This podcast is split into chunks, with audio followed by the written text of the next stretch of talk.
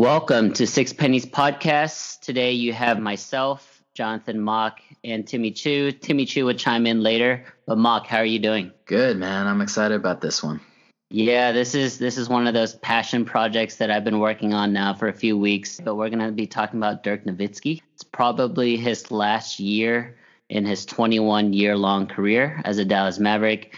And I basically just interview a bunch of Mavericks fans and Dirk fans all over the country and have them speak on, you know, Dirk Nowitzki and what he's really meant for each of them. Yeah, yeah. it's it's gonna be a long one, but hopefully you guys have some popcorn out there and can really sit back and enjoy this one. Um, this is going to be around three hours, so definitely you don't need to listen to it all in one sitting. I, I do also want to disclose that I recorded in all different places, like in my car, basketball court, like it was every, we were everywhere. And so I do want to disclose that there might be some noise or there might be some echoing in, in some parts of the recording. I just want to hear a little bit about what you thought. I know you're a Houston Rockets fan through and through. You're from Houston. That's justifiable. But Dallas has been a big rivalry to you. And, and at the center of that rivalry is, is Dirk Nowitzki.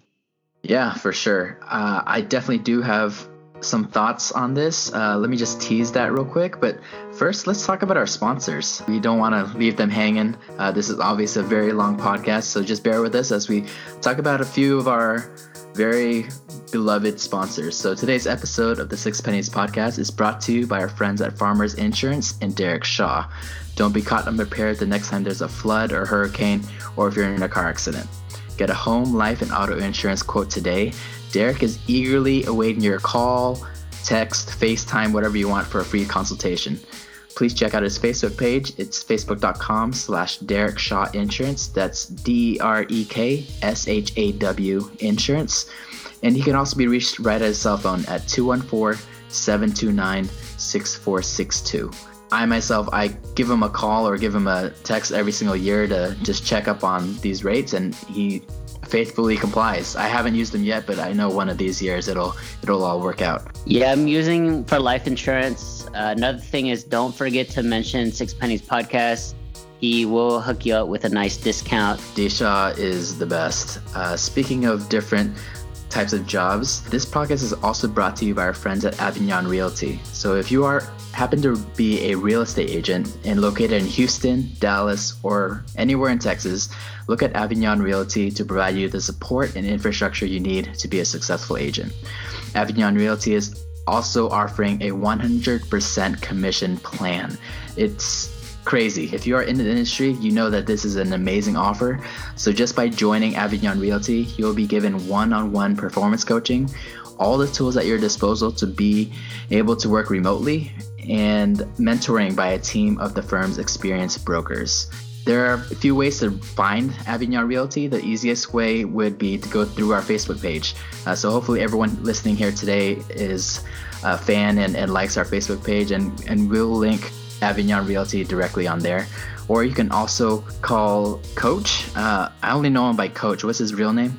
Van Din, CEO and founder of Avignon Realty. It's 469 951 3585. 469 951 3585. Again, if you mention Six Pennies Podcast, he's going to hook you up with free brokerage fees for the first couple months. Like he's going to waive it. Just send him a text, hey, coach, I heard this on Six Pennies Podcast, and give him a call. We also want to promote our third sponsor. It's Tasty Tales in Richardson, Texas. I have personally been myself. I'm from Houston, obviously, but last time I was in Dallas for your baby's baby shower. So it's been a few months, but we made a trip out to Tasty Tales and it was amazing. I had the stuffed po' boy with fried oysters. Really, wow. really good. Uh, so they're open Sunday to Thursday from 11 to 9 p.m. and Friday to Saturday 11 to 10 p.m. So it's pretty late, and they have happy hours as well. Uh, Monday through Friday, 3 to 7 p.m. Uh, they have all sorts of drink specials like 250 domestic beers, dollar oysters on the half shell, 50 wow. cent wings. Every day of the week, it seems like they have a different special. Thursday Thursdays, uh, starting from two dollar fireballs to three dollar deep eddies. It's it's all over the place. So yeah, the big thing going on right now is Tuesdays. If you go to Tuesdays, you get live, never frozen crawfish for five ninety nine a pound. You can't even get that some places like uncooked. Like if you go to yeah, you can't even get that at the grocery store right now. And again, here as well, if you mention Six Pennies podcast and you're dining in, you get fifteen percent off your entire bill. Okay, so back to the question at hand. You had asked me about just overall thoughts on Dirk, right? He has killed the Rockets for a while now. Maybe not recently, but you know, 21 years. There's a lot of ups and downs there. Yeah, for sure. Dirk is one of the only players on the Mavericks that I have never hated. It's insane to think about over the past 21 years, uh, even in his prime uh, 0405 series against the Rockets, it was back and forth. There was a lot of animosity. We were both we were both in college. There's a lot of uh, a lot of drama, sports drama between every game. Uh, the, that game went to that series went to seven. It was the first round series between the Mavericks and the Rockets, and Dirk just killed us. Uh, I mean, we were trying to throw anyone at him. We we didn't really have anyone to guard him. it was ranging from like Clarence Weatherspoon to Ryan Bowen and uh, we we try to throw T Mac on him at some point, but Dirk is amazing, and I think I mentioned this before uh, to you in person, or possibly also on a previous podcast episode. But the thing that sticks out to me the most is just his personality. Uh, I saw him on Punk'd a long time ago with uh, Michael Finley, and that episode is always just kind of stuck in the back of my mind. He's just, I think he's as nice a guy as they come in the NBA. He just cut from a different cloth, man. So this particular episode, him and Michael Finley were eating dinner at a nice restaurant, and uh, Ashton Kutcher had this kid come up, spot him, and start bringing him just these random items. None of it was Mavericks gear. None of it was even basketball related. Uh, it's just all sorts of stuff just this kid and his mom. It, we're talking about like dozens and dozens and dozens of items to sign. And Dirk just, I mean, I'm sure he was hungry. He's right in the middle of dinner with his friends, and he was just there signing all of it. Uh, and then until finally, I think the third trip back, the the kid brought another bag of stuff, and he, he was finally like, "Okay, kid, you know, I signed all your stuff." Uh, he was just just seemed very endearing to me, even as a Houston fan. It's funny yeah. that you brought up that that moment or that episode, but was Michael Finley in on that trick? I think Finley was the one who set him up. Yeah. Oh, okay, that's cool. It's really cool that you brought that up because you know I interviewed maybe ten different people for this podcast, and you're the only one that mentioned that particular episode. Um, you're also a huge like MTV guy. I, I do love MTV shows. Uh, it's one of the probably one of the low key reasons I haven't cut the cord yet. But yeah, I'll still watch ridiculousness every now and then, uh, pretty often actually. Uh, but I'm I'm probably also one of the older people that have been interviewed for this. Correct? I mean, you're no, you're right in the mean. The right mean. in the mean. Okay. Yeah. Okay. Uh, but bringing up age is kind of brings me to my last point about Dirk. I don't know about you, but things really changed in my sports fandom when I became older than most of the players in the league. Um, I remember a few years ago, I had a media pass uh, when Jeremy Lin was on the team. I had had a friend who worked for a Chinese radio station. He hooked me up with a media pass. Uh, this was one of those things I could go to whatever game I wanted, just show the media pass, and then I had access to the you know post game uh, press conference with uh, the coach, uh, and then I had access to the locker room after the game, and and I just remember looking around that locker room, and I was like, it was so weird. Like there was one player on the team that was older than and that was Francisco Garcia. Uh, so from that point forward, I was like, man, it's it's really hard for me to even view the game the same way. Like I can't. I feel a little weird even now. I still do have favorite players, but it feels weird saying that you know, like these these guys are all kids now in the league, and and with Dirk, he's he's going to be one of the last of this generation. I mean, he's 40 right now, and as it stands, there's maybe a handful of guys that are older than us in the league, and he's he's one of them. And I think things are going to be a lot different without Dirk. Like I can't. I know he hasn't been as relevant in the past couple years. Um, just you know, father time just catches up with everybody, but it's going to be a completely different league without the Dirks, without the Vince, uh, Vince Carter's, without the even Jamal Crawford or the LeBrons of the league. And so I, I definitely appreciate what he's done, uh, all the accomplishments he's he's kind of put up on his uh, resume the past 21 years, all with the same team. I respect that a whole ton. Um, makes me think back with Hakeem Olajuwon and how I wish he had finished out his entire career with Houston. Uh, but they just don't make them like that anymore. So props to Dirk. Happy retirement, and the league won't be the same without you, man. Awesome, awesome. Well put, Mock. Thank you for those kind words, and uh, I'm looking forward to just um, playing the rest of the podcast. And please, guys, if you guys have any comments or questions about some of the topics that we talk about, or if you guys want to even chime in, just go to our Facebook page and, and leave us a comment there. And please enjoy the rest of your uh, the next couple hours here, and um, talk to you soon. All right, our first guest for today's show is Paul Liang. Paul, how are you doing? I'm doing good. Happy to be on the show. Before we dive into the greatness that is Dirk Nowitzki, uh, let's give some of our listeners uh, just a little bi- biography about yourself, where you're located, some of your background, and things like that. Yeah, uh, I'm born and raised in Dallas, Texas. Went to school at UT Austin. I graduated class of 2011. Uh, got married in Seattle, and at, that's when Albie attended my wedding and got to see everybody hit uh, level 100. and so been in Seattle ever since. Missing NBA basketball over here. Uh, tired of all the Seahawks fans, uh, but enjoying the weather here. Nice. So you're in Seattle there. How long have you been there again? Yeah, we just hit four years. So nice. it, it, it honestly felt like year one still, but yeah, we own a home here now, and so um, really transitioning to staying here maybe long term. I know you want me in Dallas, but um, I have to deal with the mortgage first. I'm just like Dirk Nowitzki, man. I want everybody in Dallas. Yeah, uh, I want a team up here in Seattle so I could see him, but I might be too late for that. All right, so the purpose of having you on the show is just to talk about Dirk. It's been 21 years since he first put on a Dallas Mavs jersey. Um, that's basically the majority of both of our lives, both of our, you know, most of our friends' lives. Like he has played an integral part in just how we've developed as individuals as sports fans, as basketball fans, whether it's NBA, whether it's you know he he created the stretch four basically, but out of all of that, what is what is the thing you in your opinion is the most influential thing about Dirk Nowitzki and his career as a Dallas Maverick? Yeah, um, I think it was Carlisle who said the other day uh, that Dirk allows the casual fan to relate to him in a very unusual and special way because he's not the type of player that's larger than life. And this isn't a knock on those players that are larger than life, like LeBron James. He's able to leverage his platform for good. Uh, Kobe's gotten uh, acquired a lot of fame across multiple channels.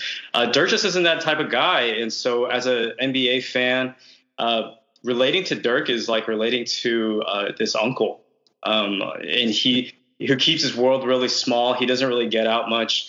Um, Dirk is easy to relate to because uh, for him, the game of basketball, while it is a massive sport, to Dirk is just putting a ball into a basket.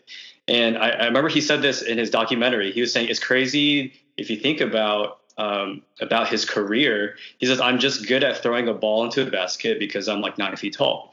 And it's unreal that people want my autograph, people want my photograph just because I'm good at shooting hoops. And so Dirk's just this type of guy that doesn't really exude the normal archetypes of toughness, doesn't really exude uh, the normal aspirations of most players. He just simply keeps his world small and doesn't try to doesn't get inflated by the uh, by his ego or by the media that's trying to either puff him up or break him down. I, I think for all intents and purposes, unless he does decide to come back for year number 22, but it seems like the NBA, the the Mavs organization, and as well as himself, um, with some of the things that he said throughout the year, it seems like this might be the last season. It might be the final curtain call for him. He's not all about, you know, the individual. He doesn't want to be the center of attention, so he doesn't want to have this you know long uh, farewell tour. Um, I'm not going to name any names, Dwyane Wade, but other than that, like, um, what if if you were to look back? Let's say let's say you and Tina have you know a kid. He or she's 10 years old. She asks you about Dirk Nowitzki. What would you tell her is like the most memorable thing, or what would you tell her that really sets him apart from you know other NBA stars? Yeah, absolutely. I thought about this, and it's difficult, but um, I'm probably going to venture outside of the 2011 finals because um, the 2011 finals to me is sort of like a culmination of of his journey. Um, but midway through, it was 2009 Western Conference Finals, round one. Um, it was against the New Orleans Hornets, and it was during a time where Tyson Chandler and David West and uh, you know Chris Paul they were really publicizing through the media that Dirk Nowitzki and the Dallas Mavericks just lack a certain degree of toughness, and that they saw this team as a team that could be broken down. And so it was sort of they were just channeling, channeling this through all the public channels there were, and uh, it was a very upfront um, confrontation to Dirk and this perception of Dirk that he's not tough. He's a he's a he's a European who came overseas and he plays this brand of basketball that shies away from the paint, that shies away from uh, just really banging in the post. This certain archetype of that uh, big man in the post, and so. I, I just remember there's this one moment, and you probably remember this too, but uh, Dirk had to face David West often, and it's been known that David West is not a fan of Dirk. And I think it comes down to this one moment, right, where Dirk accidentally tagged David West in the head with his elbow, and uh, the the I think the refs called uh, a dead ball after that, and David West went up to Dirk and just reached out his hand and he nudged Dirk's chin just like a kid, just like a parent would towards their kid. And I remember Dirk just stood there. He didn't back up. He didn't step forward. He didn't shove. He just stood there almost motionless. And this one moment became sort of this Rorschach test for how um, how toughness and masculinity is really perceived. Is that the media started criticizing Dirk in that moment. They say you're not being tough. He didn't fight back. He was willing to be disrespected and humiliated. And the biggest criticism of that time, it just echoed the biggest criticism was that he isn't a tough or aggressive. And um, for me, though, I read that situation very differently because to me, when I looked at Dirk, it really looked like he had no idea why David West was angry and nudged his chin. Dirk was literally stunned and he wasn't intimidated, right? He was just simply confused why is this guy nudging my chin? I mean, there are a lot of weird things happening Dirk in that series where, you know, even Tyson Chandler, there's this funny photo of Tyson Chandler just, he was guarding Dirk so closely that his face was in Dirk's armpit. And you could just see that there are a lot of things that this team would do to try to challenge this I, Dirk's, uh, this idea of that he wasn't tough. And so, uh, you know, in that moment, I just saw Dirk as a guy who was fine being confused. He was fine being his own self. He was fine playing his own brand of basketball that was being the stretch four. He was fine not really being appreciated. He was fine with fans even clamoring. You know, in that moment, I would think I wanted him to just clock David West in the face. Um, or I wanted Erick Dampier to clock David West in the face for Dirk because really he should be the guy that uh, does it instead of Dirk, you know, because we need him a lot more. But I, I think it was just this image of Dirk that he doesn't let the surrounding insecurities about his toughness really sink deep into his skin. And so anytime there's like the media that they try to embellish a narrative that um, that Dirk is misrepresenting the Euros or Dirk is uh, you know, is never going to be the one of the greatest of all times. You know, especially now that he's surpassed Wilt Chamberlain. He just wasn't appreciated for his time. He never let us sink in, and so uh, he's just that quiet assassin. And he, you know, he absolutely had David David West's number, but we still lost that series. But to me, that was a star that was worth.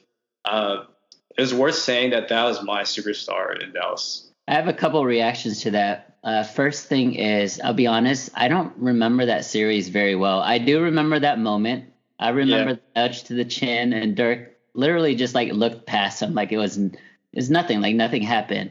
Uh, but it, it just goes to show you like although the Mavs won in 2011, um, they made it to the finals in 05 06 and lost.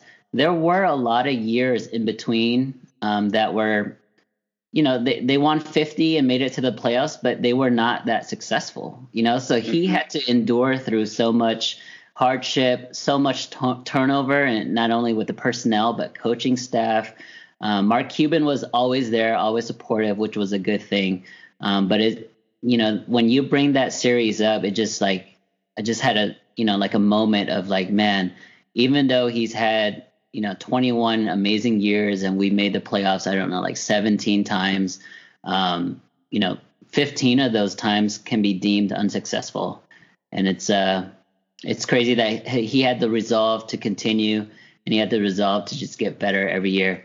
Another reaction I had to that was, um, you're right. I do remember just the NBA narrative against Dirk was a soft European. This was especially prominent after that Golden State Warriors series when we lost as a number one seed, first time in NBA history. Um, but it was just like that was his narrative, and it was going to follow him for the rest of his career until he won one, right? Um, but it's funny. Yeah. You fast forward ten years. Now, if you're a seven footer and all you can do is bang, you're actually not as valuable. Now, if you're a seven footer, you need to be able to pass. You need to be able to run, finish, shoot, things like that. And and Dirk really started that that trend, if you will. Yeah, I mean, it was like I think last year in the playoffs, uh, the Bucks against the Celtics, they could only play Greg Monroe in certain stretches to be able to counter the small ball, but it was like this small niche tactic that would be deployed. Whereas the norm now is, you know, how well can Mirotic actually change and really push the Bucks further into contention? And you know, Mirotic is just like one version of the archetype that Dirk has really established and pioneered. Yeah. And so, yeah, you're totally right about how he's evolved the game. And, and as for another story, I do want to tell you uh, another story that I would probably tell my, you know, my kid if I had one.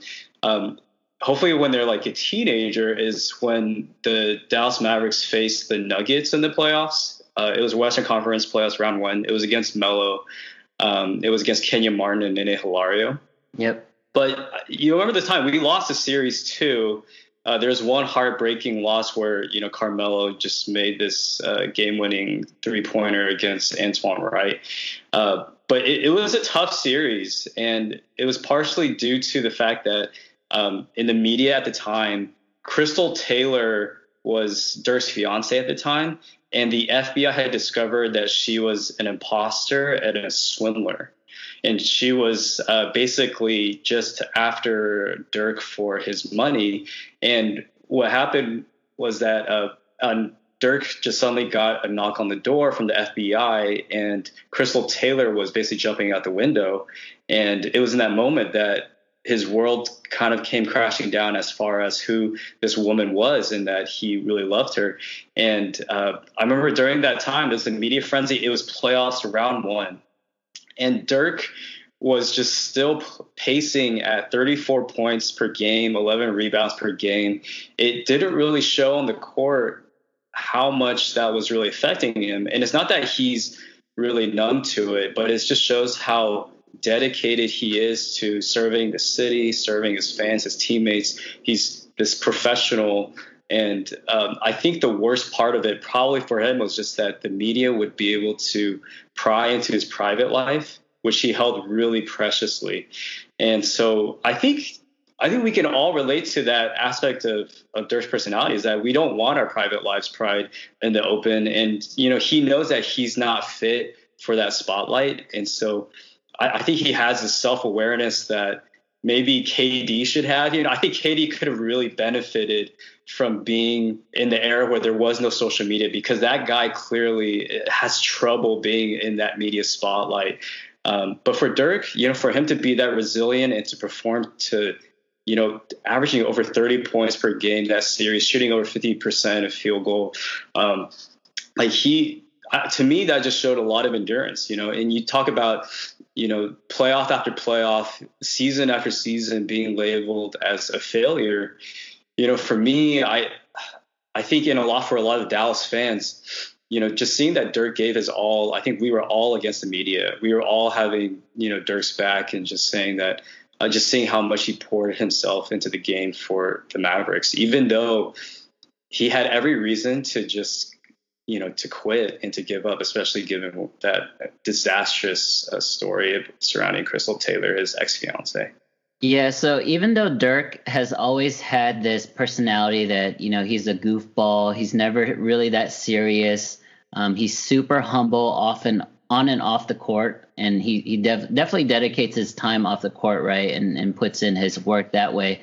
But I would say I didn't really feel the human side of Dirk until that story came out. You know, it, it didn't mm. really humanize himself for me. For me, I, I still viewed him before this, I still viewed him as this seven foot amazing athlete. Although he's not athletic in terms of NBA terms, right? He's still in the NBA. Like you still have to be an amazing athlete to get there, an amazing technician at his work and all that. And again, he's he's a superstar. He's made over 250 million dollars in his life. Let's be honest. Like he he's done very well for himself, for his family, for Holger, for generations down the, down the line, if you will. But it wasn't until that crazy story about his personal life, his ex fiancee Cristal Taylor, that really just oh my gosh, like this guy is dealing with exactly what I'm dealing with. You know, like I'm a kid in mm-hmm. college dealing with heartbreak, and so is this this guy. This guy's also in his mid 20s. You know, just like all of us. Like we all deal with the same things. He has to deal it all in the spotlight, spotlight, and then in public and things like that. So I, I do want to quickly run down some of his accomplishments. Right, he 06, 07 MVP you know, finals MVP 2011 when they won it all. It's been to 14 All Star games. I don't know how many All NBA teams, maybe 13, 14 there. Uh, alluded to earlier, he just surpassed Wilt Chamberlain in, in total points. So he's number six uh, overall in the history of the NBA. He's number six in scoring. I think he's. I think the only guy that can potentially pass him there is Kevin Durant in the next few years. But he's mm-hmm. he's much like guaranteed top ten for at least a couple generations. So so props to Dirk there. Um, he is number three all time in games. The total amount of games played out of anybody in the NBA, ABA combined. He's number three behind Parish and Kareem. He's number three in terms of all time minutes. He's top 10, number nine in field goals made like all these numbers that he's really accumulated throughout the years it goes to show you how much work he's put in and how good he is but also i've always considered longevity as something that really defines greatness. You can always mm. have a gilbert arenas who just sets the league on fire for like three or four years right? All nba all-star game all that kind of stuff. But to do it for 10 plus years to do it for 21 years in Dirk's case really sets him apart. Other stuff, he's top 30 in total rebounds. He's, like I said, top number six in total points. Paul, so I know for you, you actually created a Dirk book. You created a book. I did. Um, you know, a compilation of all these articles, all his stats, stories, things like that. Like, what made you what really inspired you to to make this book? Yeah, it was Grantland's articles about Dirk, and it came at a time when uh, Dirk was it was post 2011, and the whole league was just in this mode of appreciating everything that Dirk what is, and it's like after 2011, the whole league just let out this huge sigh of relief that Dirk had finally done it, and he immediately was perceived as just this old athlete after that. And so anything that Dirk did um, on the on the court, if he you know if he's still averaging 20 points per game, it just looked like he was just punking on young guys. And so it, it was just this rare moment, uh, this rare era that I, I I just didn't see it happening. You know when when Dirk's career just started that he would ever be appreciated nationwide like this. And so I wanted to capture, you know, Grantland, one of the biggest publications at the time online, how they would appreciate Dirk. And soon they started to just pick apart and just go into detail how Dirk is just still absolutely dominant shooter. And it, it kind of it kind of shed a light on how the league was becoming a shooters league. How uh, a lot of the big men, if you couldn't score uh, from beyond the arc, if you couldn't change the the shape and the angles of the defense, then you couldn't last on the court. But th- here you have a, a guy who's you know knees protesting every movement laterally.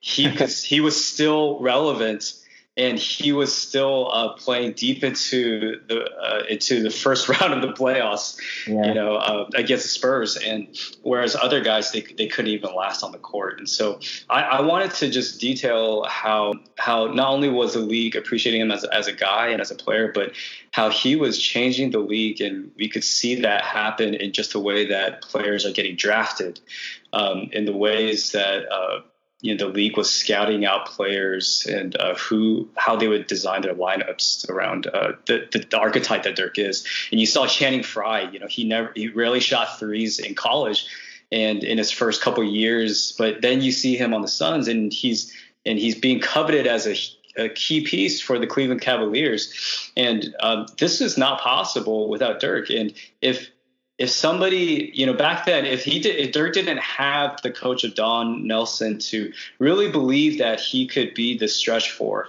and if Dirk himself had believed in in the media and the expectations of this older version of basketball that he had to bang in the post and that he had to really gain the muscle and that shooting threes is just a weaker form of basketball, then we might not see.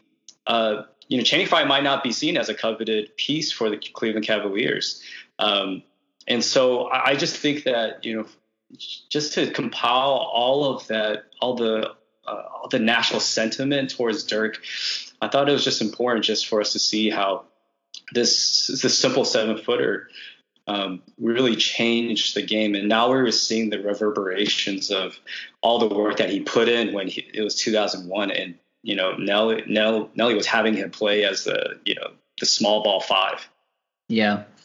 No, that's that's really cool. So I earlier I, I listed some of the personal and statistical accolades and and and things that he's hit, but since you've created this book or you've you've compiled all this information together and, and bound them into a book, what do you think is the most impressive feat? If you know me, you know that I'm a huge fan of uh, Kirk Goldsberry. Uh, he's this. Uh, he's first started off as a geography professor, and uh, he would look into geospatial uh, analysis and mapping, and uh, he applied that similar principle of mapping onto a basketball court. He created this uh, this shot chart that showed frequency of shot and efficiency of shot from all the locations on the court. And for me, the thing that I love most about these charts is it shows that Dirk is absolutely terror is an absolute terror to defend at all the spots that Dirk wants to shoot at. And that means the elbow, that means in the paint, that means uh, top of the key. Dirk's not much of a corner three shooter because he doesn't find himself in those spots often. But the, the shot that Dirk excels at, the shot that guys cannot guard, um, is just this ISO, you know, one legged fadeaway. And teams know that is coming. Teams know that the mismatch is coming. And this shot that was once perceived as a, a weak out um, is now perceived as just this absolute unstoppable move. And you have guys like KD and LeBron trying to mimic it, and they can't mimic it to the great efficiency that Dirk was deploying it at. And so, uh, just if, if you just look back at, I, I like to Google sometimes Dirk Nowitzki shot chart. Uh, 2000, you know, 11, 2012, 2013, 2014, and you know, red means good and blue means bad. A Dirk shot chart in that elbow area, which is deemed as now a really inefficient shot. Uh, but Dirk made it an incredibly efficient one, only because he could do it at that rate. And yeah. so that's that's astounding to me uh, that you know now people are seeing it as you know uh, just an impossible shot that you can mimic with that that great of efficiency. I'm personally hoping that Chris Kristaps Porzingis can can do it at that, but to have that as a standard, uh, that's unfair. So before I we close this, uh, I do want to touch on one thing, and that's the up and coming superstar rookie that we have, Luka Doncic. Uh, we're all very excited. MFFLs all around the world, Mavs Nation, we're all very, very excited. With that being said, I would say that it, it actually kind of takes away from Dirk's current legacy, if you will. Because I, in my opinion, and I could be wrong, this is just my opinion, but I think the greatness of Luka right now is actually overshadowing what we're gonna lose when Dirk finally does retire. Let's say Luka wasn't around. Let's say he never existed and he's not on the Mavericks. We would put all of our effort and all of our energy into this Dirk retirement season, if you will. Um, but because Luka's here, none of I mean we're still appreciate appreciating Dirk and everything he's done, but I think Mavs fans are kind of getting entitled in terms of like, oh, we had a great superstar for 20 years. We potentially may have another great superstar in 20 years, exactly like overlapping each other. Like there's no time in between. And I, I don't under I, I don't I'm not sure if Mavs fans really appreciate that.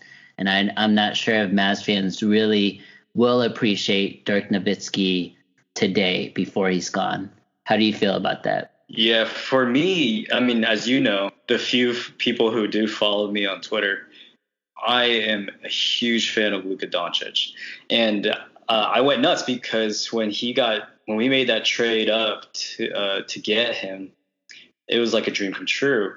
And uh, but it's true that people need to stop and pause and appreciate Dirk for the guy that he is. And when Harrison Barnes was traded or me and my me and my buddy Raymond, uh, we were talking. We were just kind of lamenting how you know we you know Harrison Barnes was such a good guy off the court, and that we were losing him, and it, it stunk the way that he left the team. And I think a similar kind of contemplation, a similar kind of reflection is really good just to think about how much Dirk has given to our franchise, you know, and to really humanize him that he isn't just this uh, superstar cog that we could just place into the Dallas Mavericks and um, and and a new one will just replace him right off the bat.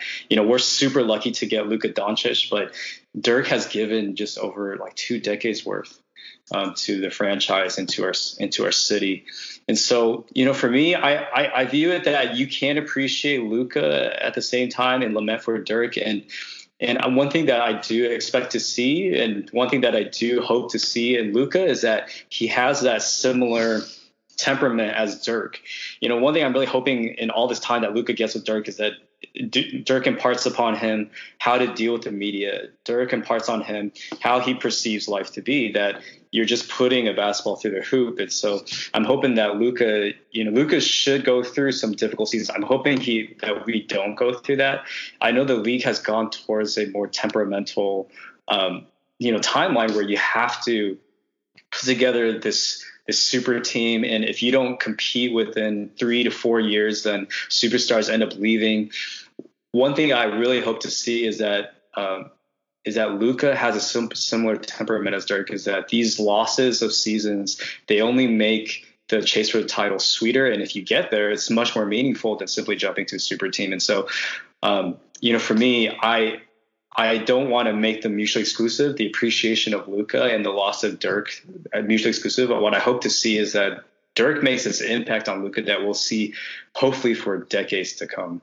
And so uh, for me, yeah, I'm hoping fans can stop and pause and think about that, and so that they can because they will have that expectation of Luka, and um, and they should hope to see that Dirk is influencing Luka in that way. Awesomely put. I would say, um, you know, Dirk was with us for 20 years. The franchise was around before that, and the franchise will be around after him. But really, Dirk put basketball, put Dallas on the basketball map, if you will. Like if you go to if you go to Germany, I bet there's so many Dallas Mavs Dirk Nowitzki jerseys in Germany, all across like halfway around the world. Like they don't know where Dallas is, right? They didn't know that. Yeah green and blue and white Uh, you know, in the 80s, we had Harper and Rolando Blackman, Tarpley. 90s, we had Triple J's. Like, there were a lot, there were like these, you know, these spots or these flashes where maybe, maybe this franchise was going to turn a corner, but it never did until we made that trade for Dirk Nowitzki. And there are a lot of similarities, right? Draft day trade for Dirk, draft day trade for Luka, both from the Euro League. They're both teenagers that came in, and you're right. I hope I hope that Luka just takes what Dirk built. Hopefully, you know, reaches what Dirk uh, accomplished. We'll see. I just I just want us to really take a second, take a moment, and really appreciate what Dirk has done, not only for Dallas and Texas and and and basketball in Europe, but just what he's done off the court as well. Yeah, at night I when when Tina falls asleep, I like to pull up old YouTube videos of Dirk, and you see guys like Caron Butler play with him. You see you see weird guys like Amar'e Stoudemire, uh, Keith Van Horn. Uh, you have Adrian Griffin in there, uh, Brendan Haywood. Uh, you even have like Tim Hardaway himself, uh, the, Tim Hardaway Senior, as I would call him, or Howard Eisley, uh, Juwan Howard. You have a bunch of weird guys that play with Dirk, and what's awesome to see is that Dirk has stayed consistent through all those uh, new faces that are coming through the door.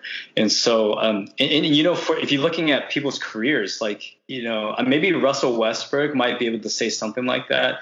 Uh, a similar narrative where he's seen a lot of guys come in and come out. You know, uh, if he still stays loyal to OKC, we'll see if that changes. But there, it's, it's pretty rare for players to say that they're able to just stick with one franchise. I know it's not completely up to them uh, because franchises can choose to trade players as as they want. But a player of Dirk's caliber, there's plenty of those out there in the NBA, and uh, for Dirk to remain that consistent, for Dirk to remain in the same place and try to build something real. Um, that is going to be a story of old. And I'm hoping that Luka can bring that back. And I, I, know it's an uphill battle, but for sure, like you said, it's important to remember that there was a guy who did do that. Um, and that is a template for success. It's possible. And so I'm hoping more players can, you know, younger players can see that. And I'm hoping they see that in Luka now. All right. Well, thank you, Paul. Thank you for your time. Um, let's enjoy these last couple weeks of Dirk hopefully you can make it down on the 9th and come join me at his last home game in Dallas. We'll talk about that offline, but um, thank you again, Paul, and we'll talk to you soon. All right, thanks for having me.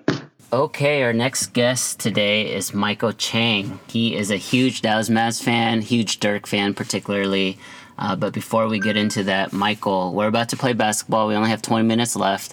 Let's get a little bit into, I guess, your your background uh, introduce who you are and what you do and things like that. I'll be saying my name is Michael Chang. Uh, I work for Cisco. Um, I've been there for about three years. I went to uh, UTD for both my undergraduate and my MBA. And uh, huge Mavs fan. I, I, I was born in Hong Kong, uh, but I grew up here in Dallas, and so um, I've always been a you know Mavs fan first, probably a Cowboys fan second, and Stars and Rangers is pretty close. I'd probably say Stars right now. Yeah, you are definitely Dallas through and through, arguably even more than me, because um, I went off uh, out of state for college. But what is your first memory of Dirk or the Mavericks? I actually remember the press conference. I was. Dang, 99? Yeah, like 99. So I was like 15 years old or something like that. Honestly, I remember the butt cut and uh, the earrings and stuff uh, the most out of all that. Just, you know, I, I, think everybody was like, who the hell is this guy? Um, I know we traded, you know, like tractor trailer for him or whatever, but I mean, I, nobody knew who this guy was at all. So I think everybody was like, no one knew how to pronounce his name, you know, and as a, you know, as a kid growing up playing at that time, that wasn't anybody you'd be like, oh yeah, awesome, we got you know Dirk. Like you were all focused. Everybody was focused on like Jordan right at that time. So um, nobody really cared, and and none of us really cared. Actually, it was like a blip. Yeah, I, I kind of vaguely remember the the press conference, but just a little more background. So it was Pat Garrity and Robert Tractor Trailer for Dirk. Um, it was actually the Bucks who drafted Dirk, and we traded up for him. But everyone knew it was Nelly's guy, Donnie's guy, they had gone to Europe a couple times. Dirk really busted on the scene. World America's FIBA game where he just torched all these NBA players and Charles Barkley caught wind and tried to get him to Auburn and all that kind of stuff. But little little did we know he was going to be the superstar. And he's done so much for the city, for the franchise, for basketball as a whole, for Cuban, and also like just like notoriety, right? Like the NBA now is so popular in Germany. If you go to Germany, I bet there's all these Dirk Nowitzki jerseys, and they kind of know where Dallas is now. Whereas before, there there would be no clue. They would have no clue where Texas is or Dallas is or any of that. I mean, at the end of the day, we are still a football city. What do you think is Dirk's biggest influence out of all of that? Uh, I mean, I, I, think you see it in the whole Doncic situation, right? I think, um, you know, when he got drafted here, there were so many other people we could have taken, right? Trae Young. Um, I mean, there are just so many other good draft picks, and you can see them this year. They're all pretty good. But it kind of gives me the chills because you see a lot of, you know, the same kind of timeline. I mean, obviously, Doncic is a million times better than Dirk was in his rookie year, but you kind of see, like, wow, like, what if Doncic is the next Dirk for the next 21 years? Like, how lucky would we be to just, you know, pretty close to back to back, have something like that. And, and, you know, now you see like the other day there was a Miami Miami game where 2,000 Slovenian fans flew over to Miami, cool. and they stayed after the game, and he came over, you know, came out and and said hi to all the fans, and was there, and it's like kind of the same thing. Like you know, you're saying, you know, we put Dallas uh, on the map for all these German people and we're doing the same thing with Slovenia, Slovenia and, and Europe in general. So um, it kind of gives me the chills. Is there's a lot of uh, synergy there. Yeah. So spoiler alert: I'm actually gonna ask this question to most of the guys on the podcast and girl on the podcast. But you mentioned Luka Doncic, rookie phenom. He had an amazing EuroLeague career, youngest ever MVP. He comes over, kind of set the league on fire. With that being said, is the emergence of Luka Doncic and how amazing he's been kind of taking away from our appreciation or really our farewell tour in quotes of Dirk Nowitzki. You know, it's funny you say that, but I think for Dirk, like he would never want a farewell tour. I, I think, you know, the the biggest thing for Dirk is, and I'll talk about my three biggest things about Dirk later, but you know, he doesn't want any of that. Like have, you have a list. I have a list. Beautiful. I have three things that he's taught me because I, I really thought about this. Um, but you know, like like I said, he, he wouldn't want a farewell tour. He wouldn't want to do the Kobe and the Wade thing where he goes and you know everybody knows he's he's giving his farewell and he's swapping jerseys. He's not that kind of guy, mm-hmm. um, and that's why we love him is because he's not into all that other crap. He's into basketball. He loves basketball. He loves his teammates, and he loves Dallas. Um, most importantly. So before we get into your three main bullet points, there, how did you prep for this podcast? Uh, I actually watched the Mavs championship video oh, once. Oh, nice. Uh, that I mean, it's pretty amazing. Like he, you know, it's been you know eight nine years now, but when you go back and watch all the different moments and all the different teams that we beat, like Durant and you know Westbrook and Harden on a team. Then you got Kobe. Mm-hmm. I mean, there's just so many. You know, obviously the super team, but you know, there's just so many different things that had to go right, and so many of these crazy games that you know. I remember the Portland game. You know, like you thought, oh, this is, we're done. Like, there's no way. yeah, there that. was a point in that series. This is a first round series against Portland where Brandon Roy just goes off. Yeah. And we On thought it was another no first knees. round. Yeah, another first round loss for the Mavs. Yeah it was like you know so disappointing. I was like, this is gonna kill the soul of the team. But we came back from that, and and you know there's just so many cool moments. You got to go back and watch it every once in a while just to you get goosebumps. And I get goosebumps right now just thinking about it. You have a little one, Jordan. How old is he now? He's uh, going to be three in a couple months. Three. So let's say when he's 13, he's super into basketball. Let's say this is Luka, peak of his powers. but he wants to ask you about Dirk Nowitzki and what was it like growing up in Dirk's prime? What would you tell him in terms of like lessons that you can teach Jordan or things that are memorable? So my three points um, really leads right into that, and it's kind of funny. It's I, I, really thought about how he changed my life and lessons that I learned from him.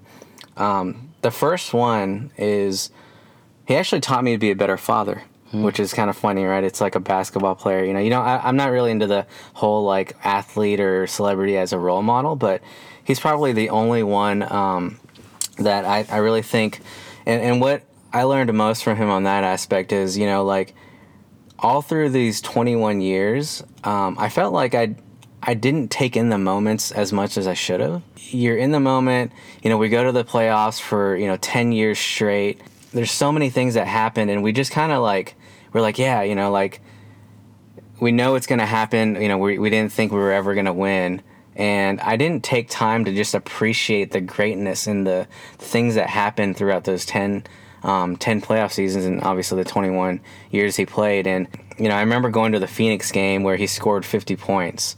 Um, and that still resonates with me. I just wish I, I would have taken more time to go to the games and just watch instead of being so invested in like, I hated going to a game and losing. And so I, I didn't go to any of the playoff games um, because it, it, just sucks walk, walking out of the stadium, um, getting that defeat. But I should have more thought about what if we won and that awesome feeling of celebrating with 20,000 people, right? And and that just kind of brings me into you know into Jordan, um, you know. So now like he's two and a half, you know, almost three. I take in a lot of those moments and I take time to just think about like oh you know like we're just sitting out here at the arboretum or whatever um, and we're just taking time together and it's just so awesome and I, and I take a lot of more, more of those moments in to just enjoy not look at my phone you know not even take pictures because you know we're so obsessed with taking pictures sometimes that we don't even enjoy the moment and we miss everything because we're looking through our phones. Mm-hmm. um, so that's the first point. Second point we kind of touched on it earlier is humility. Um, if you look at dirk you know he laughs at himself all the time goofball um, he's he's a goofball and the cool thing about him is like he's this you know he he came over when he was like 18 or whatever from Germany, goofy kid. You know, had never been to America before, but he was always himself. Mm-hmm. And it was really cool. There's a Kris Humphries article that I read in the Tribute, uh, the Players Tribune, uh, just the other day. And one of the stories he brought up was about Dirk. He actually talked about Dirk a lot in that. And he was like talking about how Dirk would go around and call people burgers.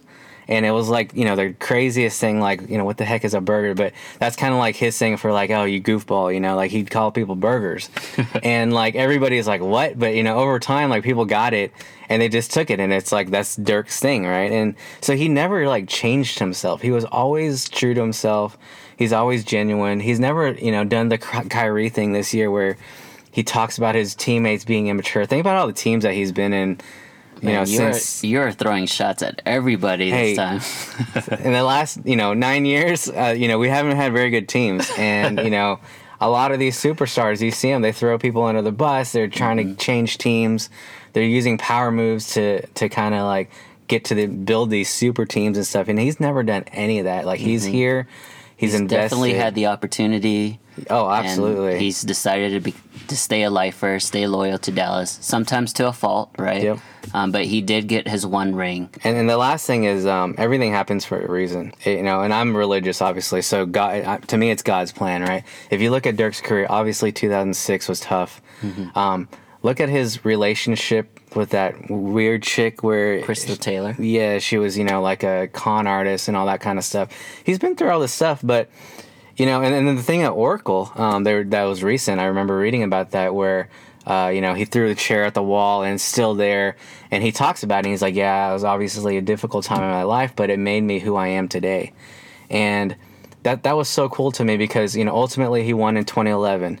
Now he has a beautiful wife and I think like three beautiful kids. Mm-hmm. Um, you know, he's a Hall of Famer.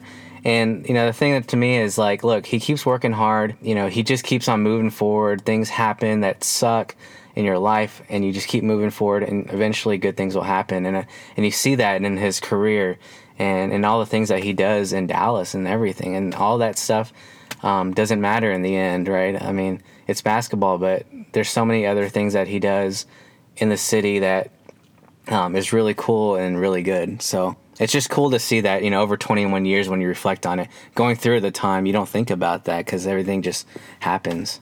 Yeah so let's look back a little bit on those 21 years. Can you think of a, a memory that really sticks out to you that not many people know about or not many people think about?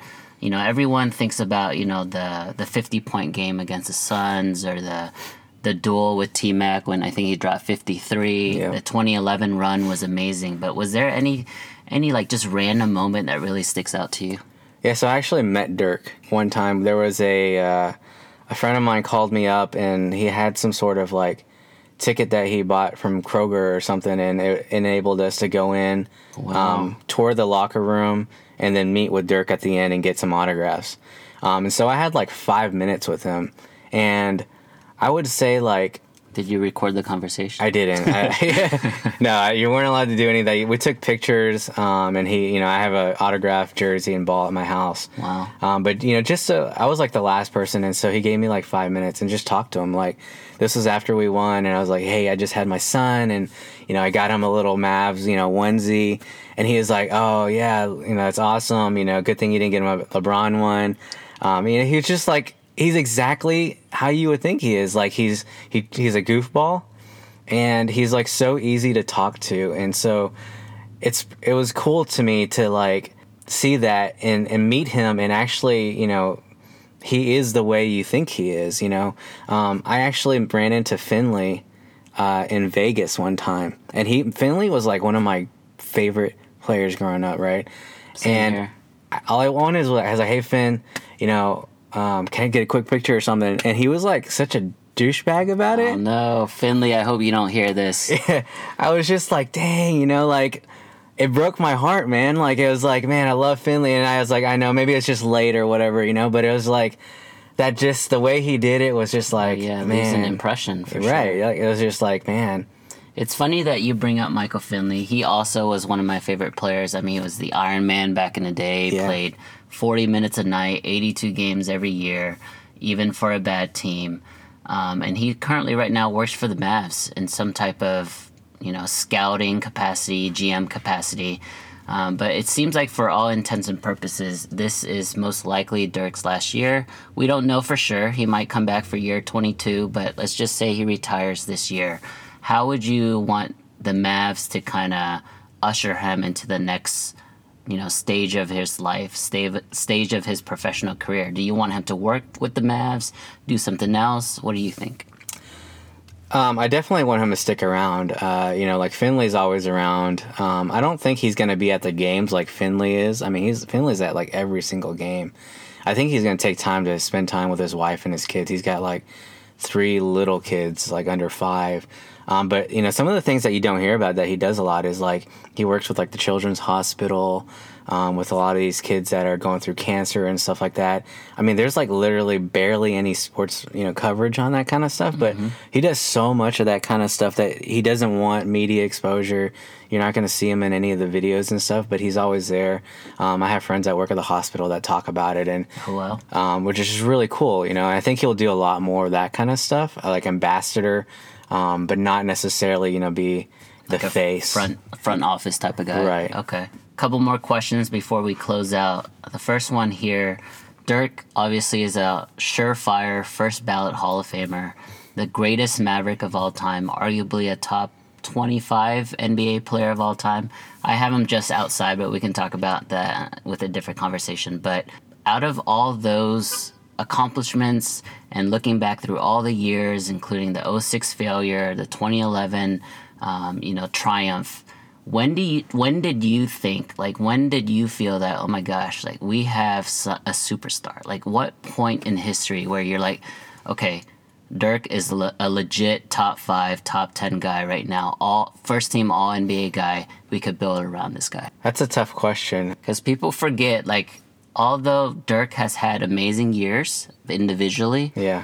we've always kind of fell short Yeah. in the playoffs right whether it's the first round or second whether it's against nash or melo or chris paul the freaking spurs whoever it was dirk kind of like you know fell short so Yeah. when did you in your head was like okay with that being said i think next year's the, the year like when were you confident I don't think I ever was. that that's you know like I don't know if it's the team around him or if just we could just never get over that hump. And so that was part of the you know like I didn't want to go to the playoff games because you're scared of that because it's like man in the back of your head you're just like they're gonna choke. 2006 was like the ultimate you know like you got yourself too high you know like 10 minutes left in in that game three. I still remember it you know like we're up by whatever um, you know, like 15 points or something, Mm-hmm. and you know, they come back and win, and that was just like a gut, and it's like, oh, we can't lose the next three, and then we did, and that just kind of like killed it for me, and it wasn't until like honestly, like the the championship run, like where I that in my head, what's really stuck is that move he did on Chris Bosh, went to his left, laid it up off the basket, and like you know he had a broken finger or whatever he had. Um, it wasn't until that was that when I was like, holy crap, we might actually like win this. Like, you know, even though because you know like there were so many good games during those all those different playoff series. You, sometimes you're kind of like, when's the luck gonna run out, right? Because it takes a lot of luck to win a sure. championship. Yeah, for Think sure. about Ray Allen, right? That shot, you know, with the Heat and all that kind of stuff. There's a lot of that kind of stuff that happens, and it's like, is this luck gonna run out? And and you're just kind of waiting for that. As a, a fan of you know Dallas, like we choke so much, Yeah. And so many you know Cowboys, Rangers. I mean, there's just like one strike away, you know, like all that. Just it's always in you. It's like man, it's hard to you keep yourself guarded because of that. That's a good way to put it. Where were you during Game Six, 2011 Finals? I was at home with uh, my now wife. Yeah. Um, so it's just y'all two in the yeah. dark watching it. it was just us two. I couldn't I couldn't bear to be like anywhere if we lost just the, the defeat, you know. So how did you How did you react when you you knew that we were gonna win? Like what we was, were literally like saying I almost cried. I probably cried a little bit. Like I, I now that I think about it, I'm sure I teared up or I had some tears. Um, it's funny. It's actually my Twitter picture still. My wife and I took a picture on the couch. It was just the two of us wearing our jerseys at home. and then but- you probably dropped like a few hundred dollars on Nike. Oh yeah, I bought like every single thing. I still have it. It's like and then you went to the parade as well, right? Oh yeah, Cool, Definitely cool. took off work. Well, was there anything else you wanted to say before we close? No, I mean just thanks for having me on. Um, I'm a huge Dallas fan, so if there's any uh, other podcasts you want me to talk about or whatever, I'd be happy to join. But uh, I love Dirk, and uh, I think uh, I can't wait to go to this game coming up on the 9th. I'll be Um, there. You'll be there. Yeah, be I think a lot of our friends are going to be there. Yeah. Um, it's going to be a riot, and Cuban said there's going to be a big, you know, thing afterwards. So thanks for having me. All right, guys, let's welcome our next guest to the podcast. Jonathan, I think, David, I'm not sure. Conky Wang. How are you doing? I'm doing good. You can you can call me by any of those names. I don't I don't mind. What does your mom call you? Kong, Kong Kong sometimes, What, but mostly Kong, what do your friends call you? Conky, Wang, Wanger, What, David, DK, what does your boss call you? Keon. I don't know. It's that, that's not important. David. They depends on their mood. It's like when they call me David, I know I'm in trouble. If they call me Conky, it's probably they're probably happy with me that day. Wait, So, so, it's kind of ni- kind of nice. where does Jonathan come in then? Nowhere ever. Not Oh. a single person has ever called me Jonathan in my life. It's just uh I should get that changed, honestly. Yeah, you probably should. So, outside of, I mean, getting the name right, let's go into a little bit about yourself. Briefly talk about like your background, where you're from, what you're doing. Sure. Uh, so I am uh, born and bred in Plano, Texas, part of the glorious Dallas Metroplex, and uh, I'm currently actually in San Francisco, uh, in in that tech world. Just just got a job offer actually. Uh, going to be joining the big uh, G G man over at Google, joining their team. So yes, thank Me you. you a- that's me giving you a round of applause. I hear it. It is a grueling process, let me tell you. They uh, they're not fun. Been a Dallas sports fan since since before I can remember. Uh, Mavericks, Rangers, Cowboys, Stars. Didn't really follow FC Dallas much, um, but uh, yeah, I'm a, I'm, a, I'm a Dallas sports fan all the way. Uh, my, my, my dad took me to Rangers games and Mavs games growing up, and uh, I can't remember a time when Dallas teams weren't my team. Fast forward to 2019. Just I have to ask. So you're not a Warriors, Sharks, Giants, Oakland Raiders, 49ers fan, are you? No, no, no, no, and no. I'm uh, I'm constantly annoyed by the number of Warriors fans out there. Actually, it's been like a, a, a twofold terrible situation. I'm surrounded by bandwagon fans in the Bay Area, and then the company I worked for the last two years was all Boston people. So then I had Red Sox, Celtics, and Patriots fans in my ear. Oh, so wow. That is that is literally the worst of both worlds. and and they're all winning. You know what I mean? They're all winning a lot of things too. So I had to actually deal with not just having, you know, annoying fans, but they're winning. And and my teams aren't. So it's been a, it's been a rough couple of years. Yeah, it changed in 2019 Stars, 2020 Dallas Cowboys, 2021 Mavericks. Oh, the trifecta's coming. I feel yeah, it. It's coming. Title Town. All right. Reason for the podcast Dirk effing Nowitzki. Give me your two minute spiel on who he is and what he's meant to you. Dirk Nowitzki, man, he has been, he's my sports hero. He, he is everything that a sports icon is supposed to be for me. I, I'm, I'm getting emotional just thinking about it. I, I can't I, I can't imagine what like watching any sports, not just not just basketball, just watching sports without Dirk playing. I remember I remember Mavericks basketball before Dirk, and uh, actually, you know, Michael Finley was my favorite player before, and I, I, st- I still love him. But uh, when Dirk entered the picture, he kind of brought this new era of uh, you know success, class, and and uh, just genuine good goodness to not only Dallas sports, but I feel like the NBA as a whole, or really, really the sports realm as a whole. So Dirk has been, Dirk has been this constant string in my life since the '90s, and uh, I can't believe he's, can't believe he's, he's saying goodbye to the game soon. 21 years. Do you feel that this is legitimately his last year? I really don't want it to be. I keep uh, uh maybe maybe part of it is because I, I can't be at the game that, that I know you are going to, and that infuriates me and makes me really sad. But uh, I I don't want it. If anything, I just just to see him kind of lead the charge on the new era of Mavericks greatness. You know, like just just that one year of transition where KP's finally playing and Luka's continue to hit his stride. To have Dirk at the helm of that would be amazing. So, you know, I'm, I'm not gonna I'm not gonna say anything because I'm I'm holding on to hope that he might play one more year. But uh, we'll have to see. Yeah, so I mean, I'm I'm sure our listeners have caught wind or kind of understand what the theme is of this podcast is about Dirk Nowitzki, and I'm only interviewing basically Dallas Mavericks fans or really Dirk fans specifically. If you had one thing to to say, I guess to the national fans, to the people who don't really follow the Mavericks day to day or haven't really followed Dirk throughout his career, what would you tell them? Like what would you tell them that is the most you know influential or positive thing that dirk can really you know provide them?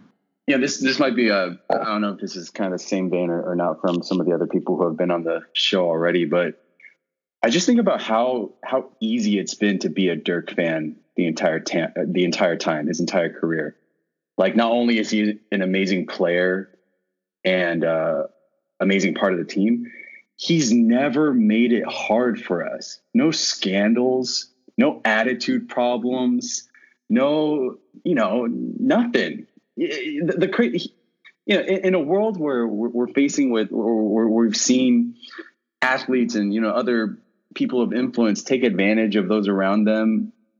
I don't know if I mean I'm sure people remember this, but Dirk was the one that got taken advantage of, and he dealt with that whole situation with humility and grace. Like I have never had to question whether I wanted to cheer for Dirk or not. It's it's easy. He is, in my opinion, the most stand-up celebrity, athlete, icon, whatever you call it. So, you know, all you other fans in the world out there, just just know that, you know, there are people who can, you know, embody respect and and and playing the game the right way and also be excellent and be the best of their craft. That I think that's what Dirk is to the sport world, someone who's done it right the entire way from beginning to end. I agree with you 100%. The first few minutes here, you know, with between our conversation, we really just focused on who he is as a person, right? What yeah. he's off the court and just the stand-up guy like you said that he is. Let's dive deeper into what made Dirk Nowitzki so good. I mean, at the end of the day, he's a surefire first ballot Hall of Famer. He's going to be the greatest Maverick of all time. He's uh, arguably, you know, top 20, top 30 basketball player of all time, maybe top two or three power forward of all time. Um, arguably greatest European basketball player of all time. But what really made him so good? I, I mean, like he's tall, he can shoot, you know, I think people people people look at Dirk and I think I think you know when they look at his career as a whole, it's oh yeah, he was you know one of the first big guys who was a prolific three point shooter. But you know, any of us who watched him from the get go remembers when he, you know, had a lot more speed and athleticism when he was the Dunking Deutschman, right? Like he when he started his career, he had a he had a different skill set. So I think what really set him apart, and probably what sets a lot of the true long time stars that we know, is he added to his repertoire every year. His game changed a lot over the years. I don't think people uh, recognize enough uh, what he added. So, I mean, you look at, or I think I think about two. I mean, obviously 2011, the finals run. The number of kind of tricks that he pulled out of his bag to dismantle each of the opponents that we had was was crazy. And and he wasn't he wasn't just you know he, he doesn't just have one move. He's not he's not just doing his one legged fadeaway every chance he gets. He knows how to read his defenders. He he picked people apart. You know that that run between 2007 2010 when he was arguably the best player in the world. He wasn't just scoring in high amounts. He was dismantling uh, uh dis- dismantling defenses by by reading them and and you know pulling out his bag of tricks every time. So yeah, I, I think I think what sets him apart is that he went to work every day. He's I mean, you hear testimony from every one of his teammates that he's always been the first person into the gym. He's the last person out. He's working on his craft when nobody else is watching. He's not talking about it. He just goes to work, puts in his hours, and and then dominates you on the court. The fact that he adds something to his game every summer, I think that gets lost a lot in today's NBA. Maybe because it's you know like the social media age, our attention span is is a lot shorter, but we always grade the hype instantly. And what I mean by that is, let's take Zion Williamson for example. He's an amazing basketball player by far the best college basketball player this year, and arguably probably since Anthony Davis 2010. So basically a decade, right? Like once in a 10 year uh, player, and he's going to come into the NBA, first overall pick. But we're gonna we're gonna grade him instantly. Let's say he has a great rookie season and then a down second year season. People are just gonna you know, call him not not essentially a bust, but basically how people are grading Jayson Tatum now, like a finality to it. Whereas in the in the past, people were a lot more patient. Fans were a lot more patient. They can see a player develop and grow, and you know that instant grading of someone didn't occur back then, and it allowed Dirk to really hone his skills. Allowed Dirk to go back to Germany every summer, work out with Holger and things like that um, so I, I do agree with you there. As far as that 2011 NBA championship run, outside of actually winning winning it, Conky, what was like the most surprising thing that happened to you? Like whether it's a moment, a specific play, maybe a game. Like, can you look back and kind of reflect back on 2011 and was like, whoa, did that really just happen? Yeah, it's a funny story. Actually, I don't think you know this. I don't think most of my friends actually know this. During the majority of that playoff run, I was actually in China on a on a trip with my church, doing a you know helping out with a college there. So I caught most of these games in my hotel room, you know, in the wee hours of the morning when I should be sleeping and getting ready for the re- for the for the rest of the trip. I was staying up and, and watching these games because I had to follow every game, you know, as much as I could. Mm-hmm. Uh, and I just remember, you know, every every time I, I'm I'm you know getting back home from the from whatever we were doing and, and turning in or tuning in, hoping, you know, not not sure what the score is going to be, and always just seeing the Mavs and seeing Dirk pull these ridiculous comebacks. I, that that's my most lasting memory from that that that entire series is that it felt like we came back in every game. It's not like we came out strong and just had a strong showing every game. We were always down in these series and we came back, except for the Lakers. We swept them out the door. So, you know, screw the Lakers. But yeah, I, I think that that's what really showed me the resilience. Just this real drive was that Dirk was not going to let our team lose, even when we're down 20, 30 points in these games. But, you know, all that aside, I think what I remember is I got back, I got back to the States. I think, I think, I think right before game six of the finals. Wow, talk about timing. I didn't watch that game with anybody. I literally watched that game in darkness in the living room by myself. I don't know. I was probably jet lagged. I, I didn't have time to plan something. And I, I, I remember when when Dirk, you know, when, when we sealed the deal, the, the clock goes to zero. Dirk runs to the locker room you know, it's again, it's it's dark here. The the TV is so bright, it's just shining on me, and I just remember just throwing my hands in the air, and I, I felt the tears coming down my face too. I feel like the weight that Dirk felt come off his shoulders, he took that weight off of every Dallas Mavs fan's shoulders as well. I think we all felt it that night, like this. You know, it wasn't just a victory; it was it was everything for us. It, it's it, it, it has meant everything. It's that one moment where not just Dirk's legacy, but the Mavs legacy actually is cemented in history now. Everybody's going to remember that run forever. Yeah, those like those couple minutes right after it happened, it it was almost a blur. Like looking back on it, it was such a surreal feeling because we were all just in disbelief, right? Like, yeah, did that? Did we really just beat LeBron James and D Wade and Chris Bosh and company? Did we really? Peak peak those three guys. Not yeah. just those three guys, but peak those three guys. But not only that, but did we did Dirk really just raise the trophy? Did is this happening? Ah. like I I just look back on it, I couldn't believe it. I remember while all of it was happening, I just like took out my wallet, took out my credit card, and just bought any championship gear, any swag on, on Nike, swoosh.com. And 2011 was nuts. I definitely drove up the next, I think, two or three days after that, so I can go to the parade. Were you there for the parade? I was not. I was at work, but I, I watched it. Oh. I know. I mean, you got back in time in in the states, like perfect timing. So that was good. It was uh, it was incredible. So you were you in Dallas working, or where were you working at this time? I was in Dallas. Yeah, it was uh, it was actually yeah, just graduated that year. So uh, yeah, just starting my first job. Oh, this was when you were commuting. Yeah, exactly. Okay, okay. So how did you personally celebrate the championship? That's a really good question actually. I uh it felt like a personal thing for me. You know? I I I, I didn't again that that night especially there was nobody around me. I'm pretty sure my parents were sleeping at that time also. I was I was home alone. So I celebrated in silence. I think for me it was just this is this is what always should have been.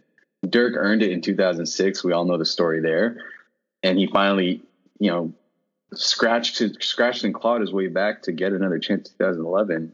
I I celebrated in silence, man. I just the world felt right, and and I think that was that was what was enough for me. I'm gonna go at this at a different angle. Can you uh, describe or recollect your favorite, most memorable moment pre 2011 banner raising and your favorite moment post 2011. You know, this is this might be a little a little hokey, but you know, my my the first Mavs game I actually went to live was was when Dirk was already playing, and I was I don't know, I was a, a teenager, and my dad took me. I I remember you know my first experience with like the electricity of of of the arena itself, and and seeing Dirk for the first time play live, and uh, it's like it was. I think I think that was actually the moment that I became like a real master. I, I can't remember the year, but it was just seeing Dirk play live. I remember not knowing much about what was going on in the game, but uh, just feeling like I needed to stand up and shout as loud as I could, whatever happened. Uh, and uh, yeah, I, I think uh, I it's not it's not super clear memory. I just you know a lot of it was just the emotion of, of falling in love with with the Mavs team, and uh, that's like this one memory I have. Just my dad, some you know his business colleague, and me, and some other kid that I didn't know at this game, and I just remember I I, I couldn't sit down, and I, I, I you know I, I loved every minute of it. And that was early on in his career, right? So yeah, was yeah. there, Nash was there, done exactly. Very nice. And then what's what's been your favorite memory since? Um, it's crazy to think about, but it's already been eight years since we yeah. since we beat the Heat in 2011. So in these eight years that have passed by, what's what's really the thing that really imprinted in your memory the most? I mean, you know, I'll be honest. I, I was able to go to uh, Dirk's last game at Oracle. Uh, got got lucky enough to get some some tickets there, and um, you know, I, I uh, you know, we're we're born and bred Dallas fans, so we know how much we love Dirk it really did not hit me how much the world loves and appreciates Dirk until I saw Warriors fans. You know, there are probably some legitimate Warriors fans in there, but but just to see that entire arena applaud him, you know, amidst cheering for their own team, uh, that that was kind of a surreal experience for me. You know, we we cheer you you cheer against the other team. That's just what you do, right?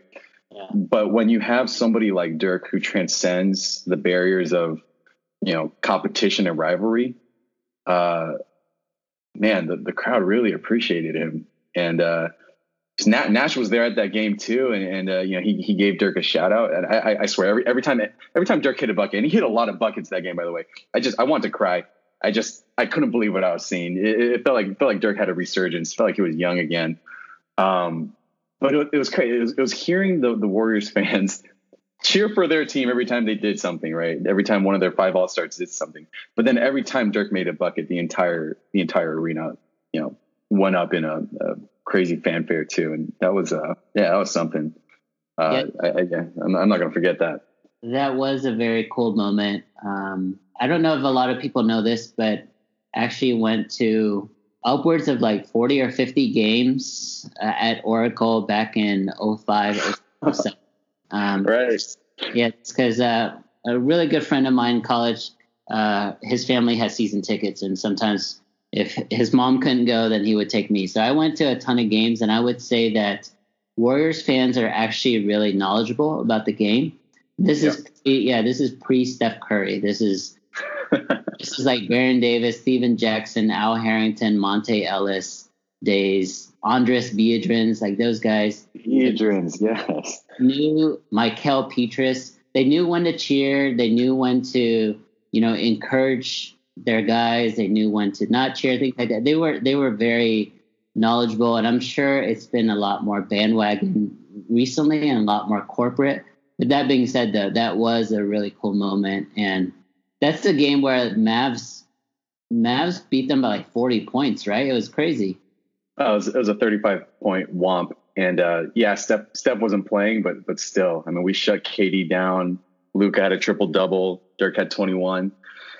It was, you know, amidst the season where I am desperately hoping we can tank, it was worth it. It was worth every minute. I loved it. I, st- I stayed until the end. Yep. That's true. There are a couple wins. Even when you want your team to tank, there are a couple wins that are worth worth it. Okay, one final question, Conky. You and Sana, how long have you guys been married? We've been married a year and three months. Over just over almost three months. Yeah. A year and three months. Over under on a weekly basis, how often do you guys get asked about like having a baby or starting a family or having a kid? Over under three and a half times.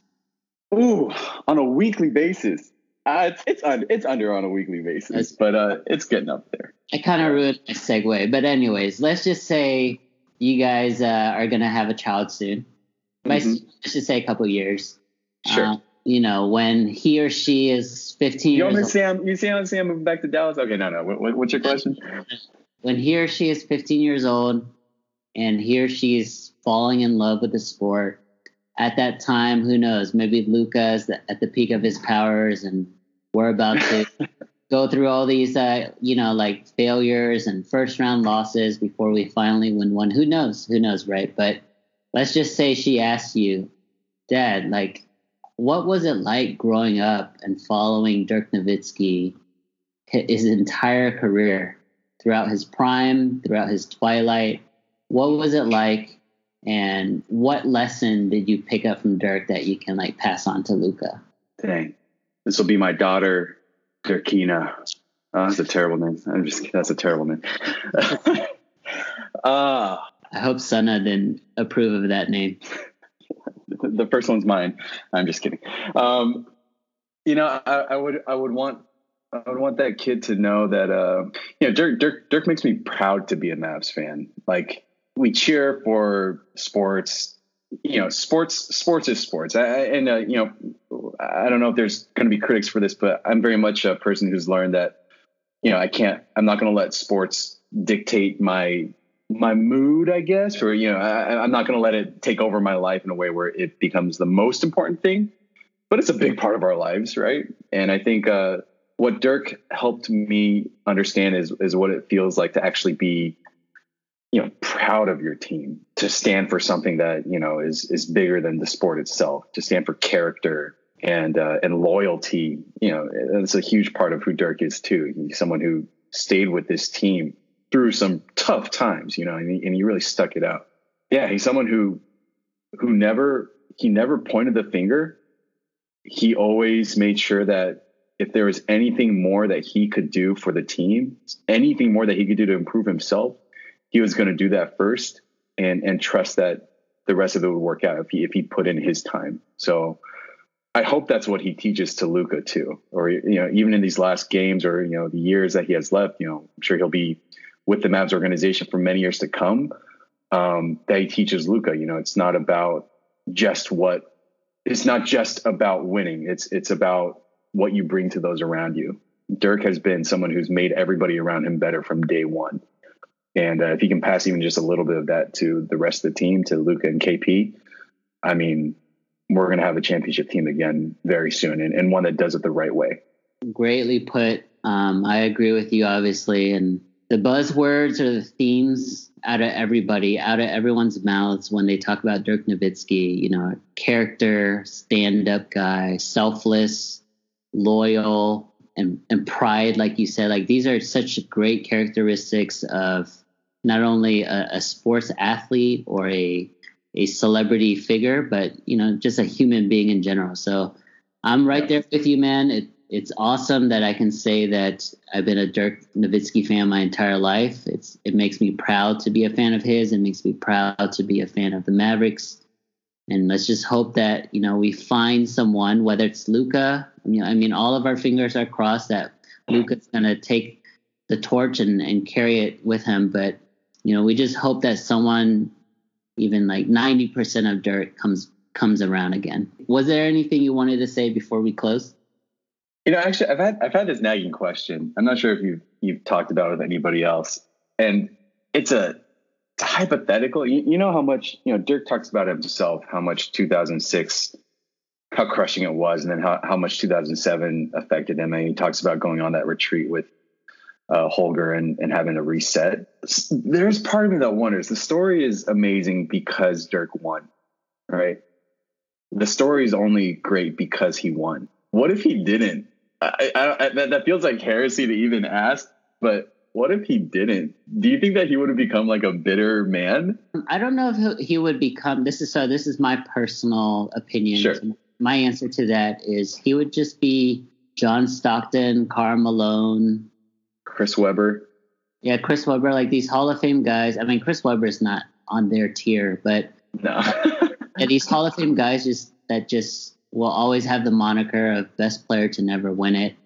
And I, I think that would eat at Dirk for sure if yeah. 2006 was his only chance and it basically got taken away from him, whether it's Wade's Jordan esque, you know, performances or the refs or I mean, a lot of people don't remember, but Dirk did miss a couple big free throws there at the end of Game Three. Yeah, I think it would have eaten at him, but I don't think he would have been bitter. I mean, at the end of the day, and this is what I've said um, many times: is basketball is his passion. It's something that he picked up very young, and he worked at it and put his blood, sweat, and tears in it for years and years and years.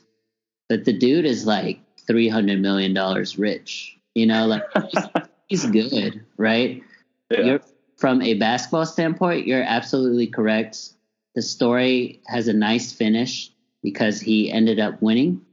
Um, and he was able to, you know, stay loyal to the franchise, stay loyal to Dallas, the city, Cuban. But if he didn't, I, I would have expected him to stay as well.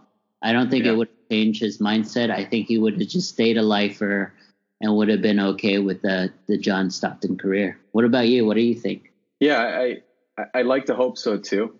I, I, I, I do think part of the story is that because he got that second chance, you know, he got that second chance in 2011, and what we saw was basically a, a, a man possessed, right?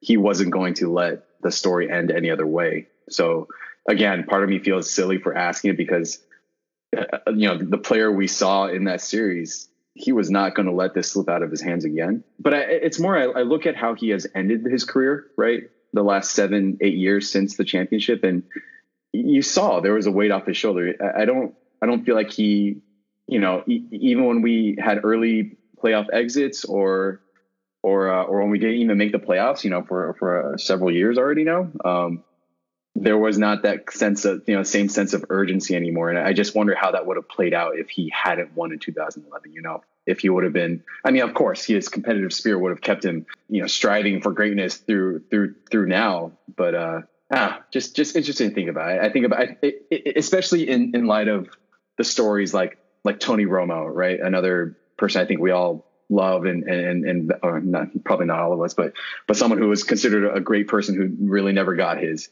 Or the Rangers, right? Like two crushing defeats, and, and that's that's shaped our franchise in a very different way.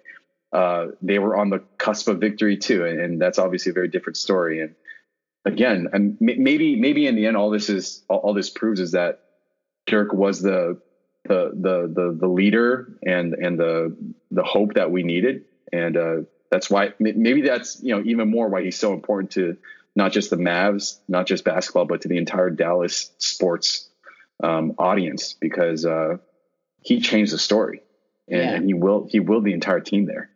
Yeah, I think you're exactly right. I mean, at the end of the day, I think it just proves that Dirk is greater than um, you know those names that you mentioned, whether it's Romo or Hamilton or Nelly Cruz on the Rangers or whoever. I think those are all great guys in their own right, and they would probably be Hall of Famers if they had just won two more playoff games. You know, if like Romo won a Super Bowl, I think he would have been a first ballot, first ballot Hall of Famer himself. But because he yeah. didn't win three games in a row in the postseason, he's he's not going to sniff the Hall of Fame. I mean, that's a big deal, right? You have to be able to take your team in the most pressure situations in the postseason and will them to win. And I think Dirk was able to do that. What's crazy, I'm, I'm looking at, you know, just the history of the Mavs. After that 05 06 loss in the finals, there were four years in between, right? So mm-hmm. 06 they lost, 2011 is when they won.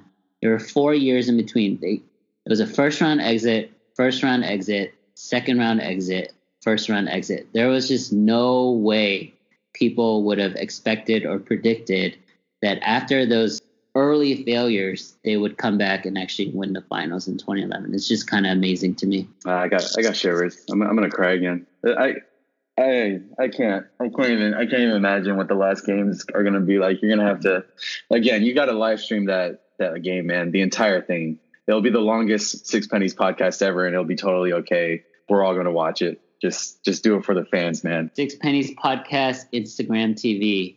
Be on the lookout Tuesday night, April 9th. All right, guys. Uh, thank you, Conky. Thank you, David. Thank you, Jonathan. Um, it was fun. You know, I don't want to end it on a somber mood, but just put on put in that 2011 DVD before you go to sleep tonight, and just appreciate Dirk for who he is. Absolutely, on repeat until until he leaves our our team. On repeat. Beautiful. All right. Thanks, Kaki. Thanks, Albie. Talk to you soon. All right. We have a special treat. We actually have three guests for this particular segment. We have Hal Lu, Josh Wu, and Caleb Wu. I think two of them are legit Dirk Mavs fans, and then I think one of them may not be. But we'll get into that a little bit. So we'll start with Josh. Uh, I guess just give us a little bit about yourself, background, what you do, where you grew up, things like that. Yeah, uh, my name is Josh. Uh, I grew up here in uh, Plano, Texas, a suburb of Dallas. Been here since about 96 or so. Grew up uh, a Rockets fan actually for the first couple of years and then uh, moved here and then uh, just got um, absorbed with Mavs basketball. And Man, Rockets fan? Is that why you wear red all the time? Jeez. All right, let's go to Hal Lu. Quick introduction. Yeah, this is my second time on the Six Pennies podcast. First time on the OG Dad Pod. I've been in Dallas since I was about eight or nine years old. That's when I started following basketball. So the Mavs have been my own, one and only basketball team. Uh, moved away for a while in high school to Japan. Still followed the Mavs there, and then moved back to Dallas just been a Mavs fan ever since. Been a Dirk fan ever since. Caleb, who, who wasn't invited to the podcast, but he's here anyways. Caleb, intros. Yeah, tend to do that. Kind of show up when uninvited. Long time listener, first time caller. Glad to be here. Um, for me, my biggest kind of sports moment actually kind of piggyback off my brother here. Um, when my brother was a big Rockets fan, just to kind of troll him, I was actually a big Orlando Magic fan because they used to meet in the '94 Finals. So I was a big Shaq fan growing up, and of course when Shaq got traded to the Lakers, that became my new kind of affinity. So grew up in Dallas, um, having kind of been surrounded by this Dirk mania, Mavs mania, kind of the hype.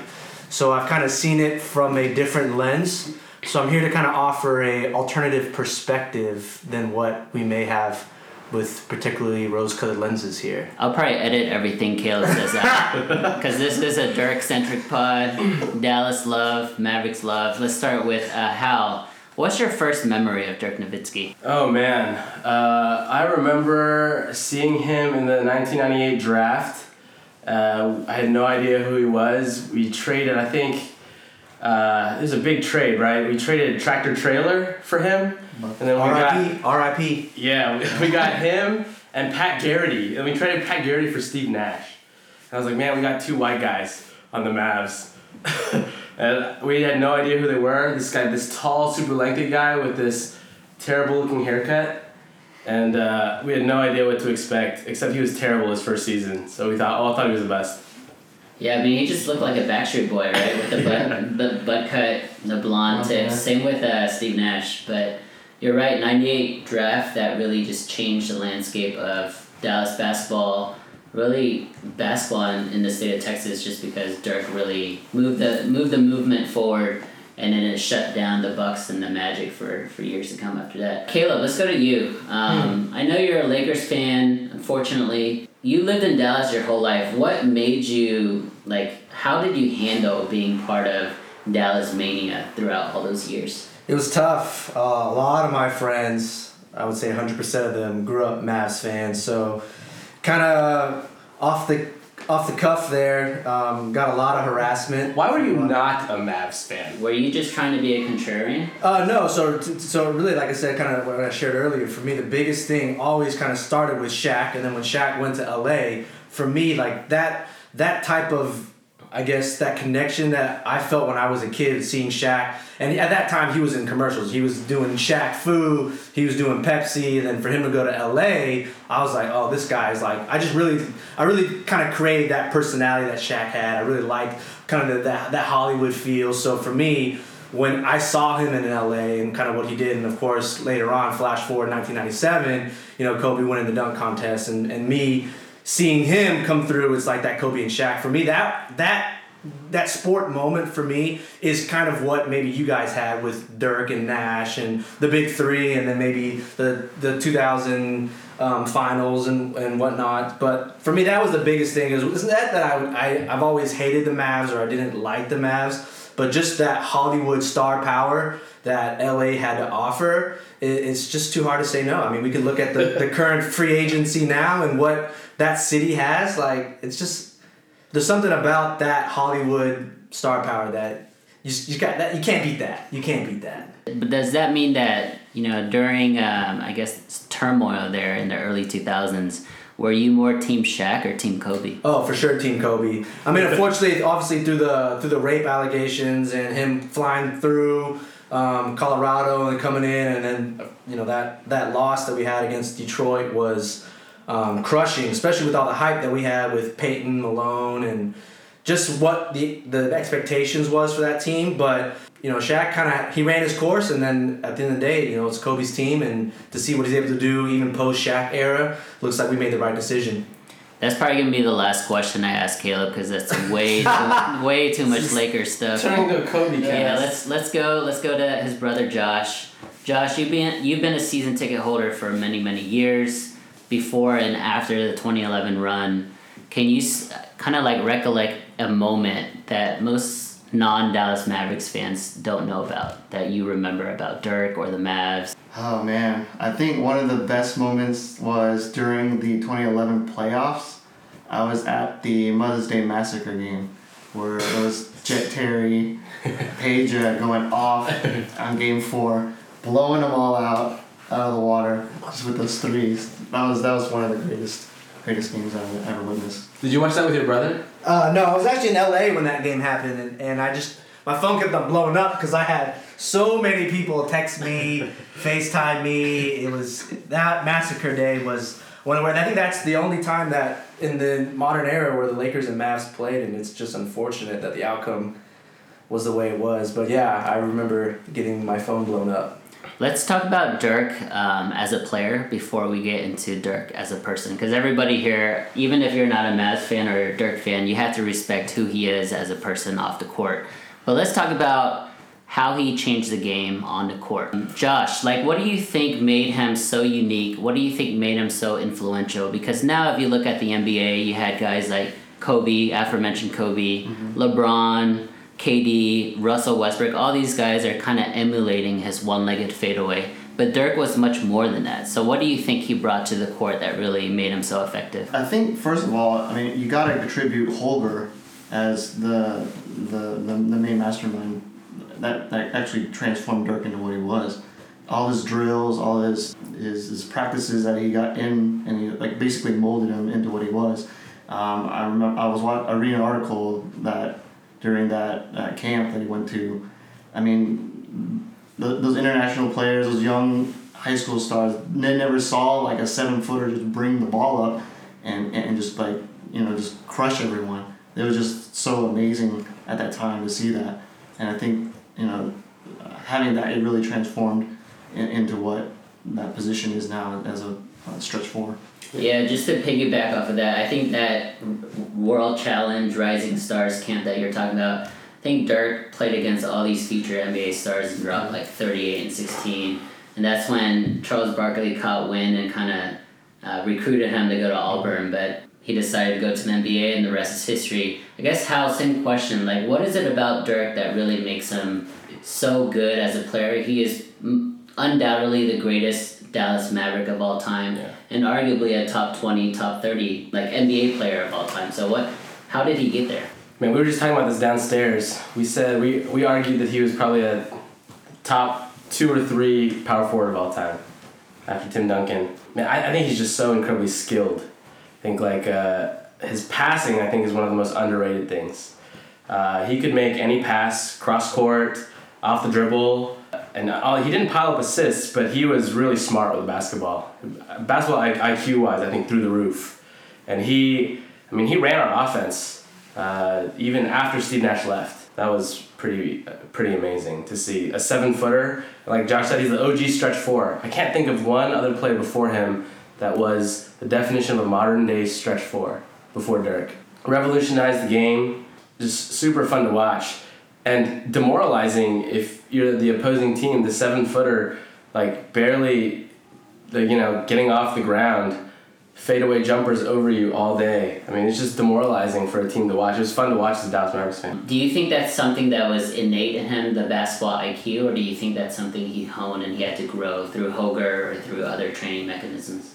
Uh, I don't know. It's a hard question to answer. I don't know Dirk personally. But like from everything that you know of Dirk, I mean, he's just everyone talks about how, how hard of a worker he is. You know, I think that that ingrained in us too. You know, uh, his loyalty to the city and how hard he worked, and it seemed like for us. You know. Um, and even though things went bad in 06, he stuck with it and finally got a ship in 2011. I just feel like that speaks to him as like a person. Uh, I mean, we all see him as a person of character, right? Even though we've never met him, all of us are like, man, Dirk is this. You know, he must be a great guy, right? And I think like you know that comes from seeing the way. I mean, he he he he chirps at officials, but like he after the game, he's always very professional and. I mean, his his work ethic is something that like we've it like permeates through the things he says, the his reaction after winning in 2011, and so kind of like all that put together, you know, it just made us feel that like Dirk was this character that worked for us, you know, worked hard for us, and he developed. I mean, obviously his game developed through the years. He sucked as a rookie, and then all of a sudden, second year got better, and every year got better and better after that. It's good that you bring up 2006. Um, it's one of the biggest like I guess, black marks of failures in his career. And maybe you don't blame Dirk, maybe you blame Dwyane Wade or you blame the officials, whatever the case may be. But if you expand that even further throughout his 21 year career, there's actually a lot more failures, playoff failures, than 2011, you know, triumph. So, ha- what made you continue to believe in Dirk, Josh? Like every single year is like a first round exit. If you look at 20, 20 2006 to 2011, those four years, they're actually all first round exits. So, what made people believe? Man, it's it's hard to say because every year, you, you know, after the 06, they lost to the Warriors. He had to deal with that, that Cristal Taylor incident. And I mean the the I guess the public knowledge of, at that time was he was just soft. I, I just I just I guess just being able to see him and just know that he was our guy. He was going to stick through through us time and time. Uh, I, I guess that really gave us um, you know something to hold on to, something to strive for, even though you know it, it, it looks like it was really bleak at times. As a fan, as a season ticket holder, did you have doubt at any point in Dirk's career, like maybe he just can't win it. Maybe he, he can't bring the Mavs a national a, a title. I mean, the, I mean that definitely had some doubts for sure. I mean that's a that's a long span, five years. Yeah. I mean at the time, I, I mean I'm pretty sure management was also thinking that too. Hold, hold up, Josh. You're a season ticket holder to the Dallas Mavericks. I was. Man, how come I didn't get? I didn't Then get Tim, then Tim Lamb. It was Man, Yeah. I, didn't, I didn't get on, on any of that. It was Tim. You're not a top one friend, top tier friend. No, clearly, clearly, clearly. All right, let's let's kind of integrate Caleb back into discussion here. Um, it's it's Dirk's for all intents and purposes, it's probably his last year. Dirk has never been about himself. He just likes to go away peacefully. Even if he's like the MVP, he's just like really quiet about it. Um, on the other side, you, you see guys like D Wade. He has like a manufactured, you know, farewell tour, if you will, exchanging jerseys and just making sure that he is the center of attention for every game. I'm not gonna call call out any names, but you know, a couple years ago, the guy who scored 60 in his last game and took 55 shots. Very similar mindset. He loved to be the center of attention also had his own farewell tour. I mean, it is what it is. I mean, Dirk is different in that way, but how, like, do you respect that? And if so, um, how would you want to go out? Yeah, absolutely. I think Dirk, I feel like blue collar, kind of a common man. I think that's what makes Dirk so relatable is especially like we talked about earlier, like the way that he reacted to winning the championship.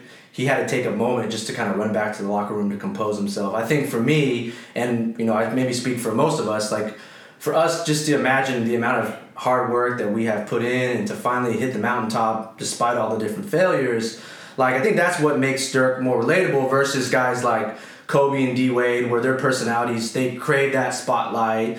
Um, in in a sense, like that's also maybe what's make what makes them so great and kind of give them that killer instinct because for them they believe that at, at any given moment um, the league is not as good or it, it won't continue without these guys being present.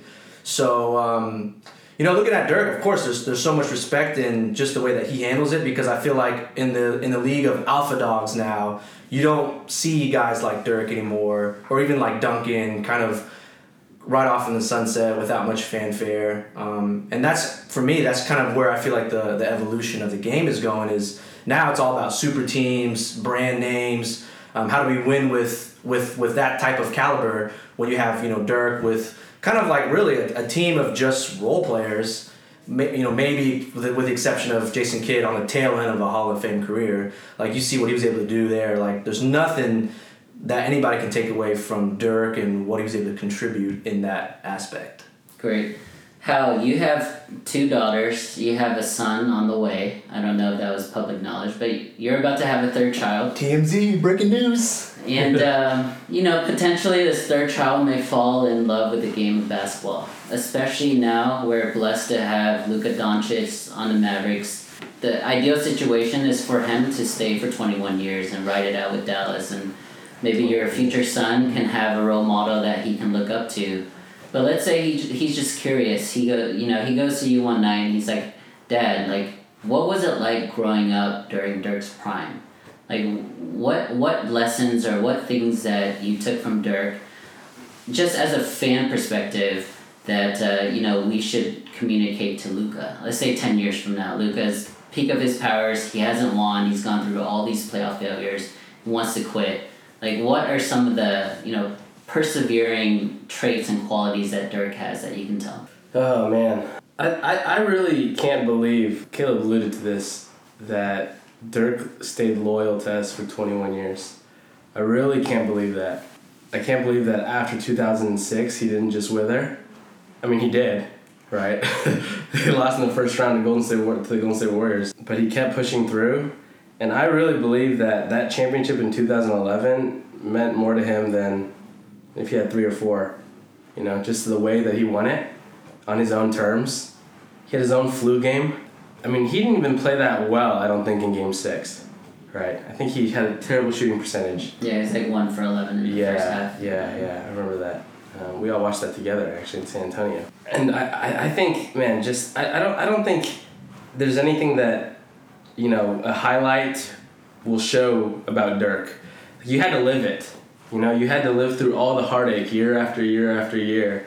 You know, I would have loved it if we won it with the big three, you know, with Finley and Nash.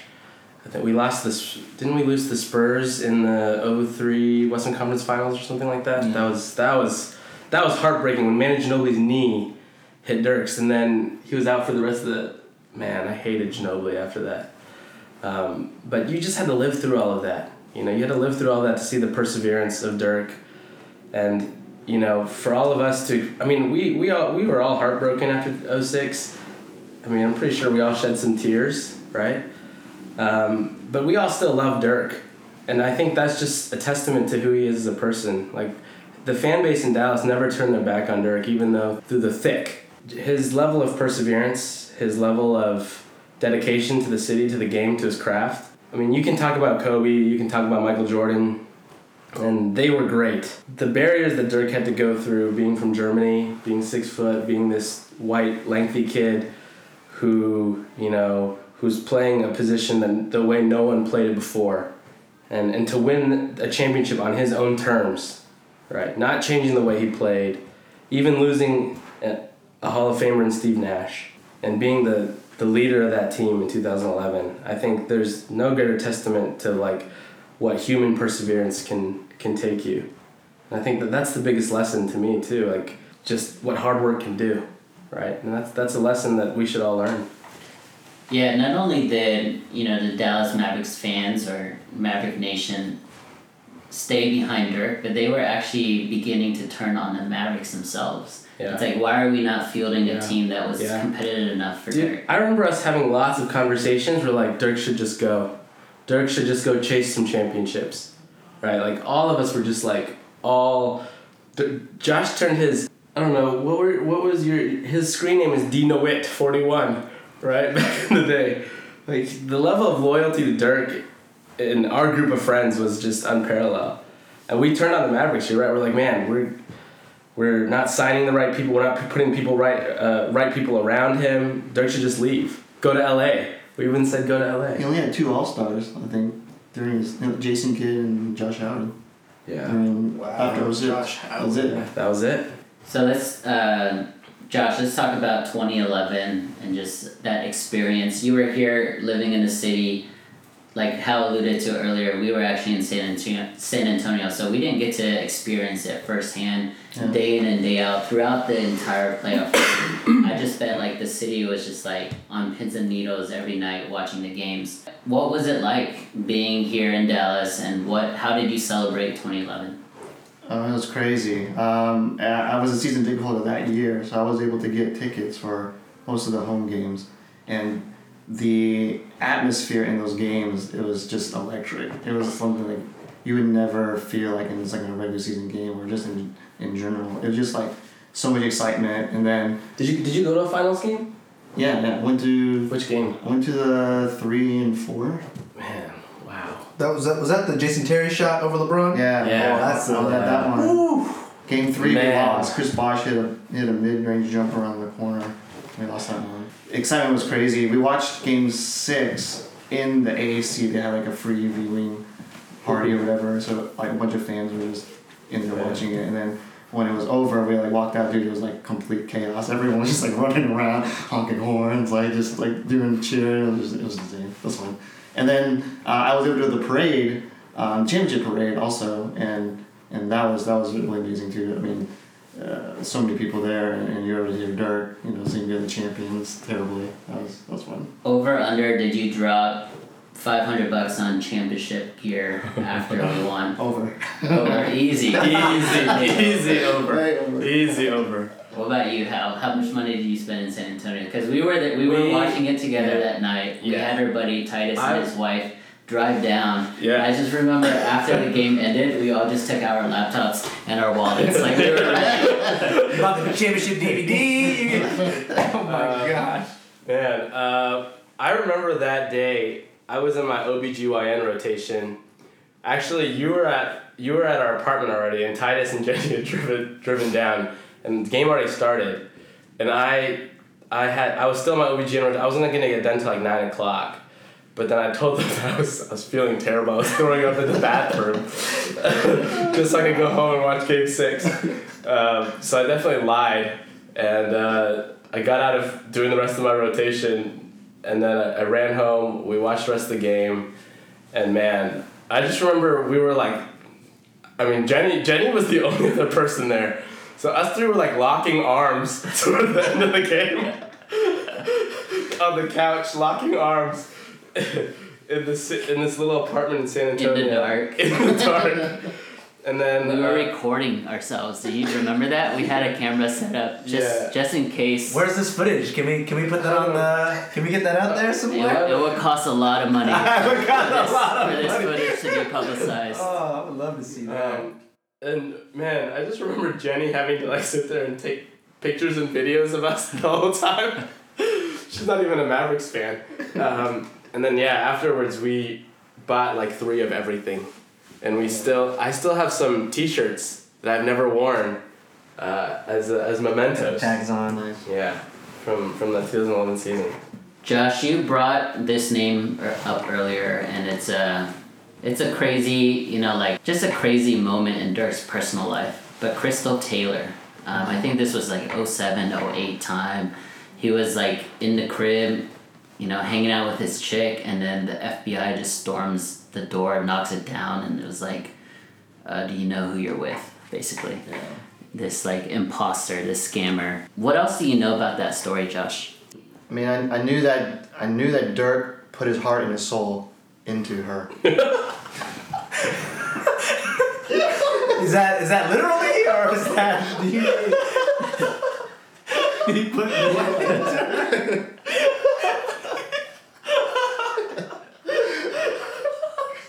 How do you know that? You can just see it. see it.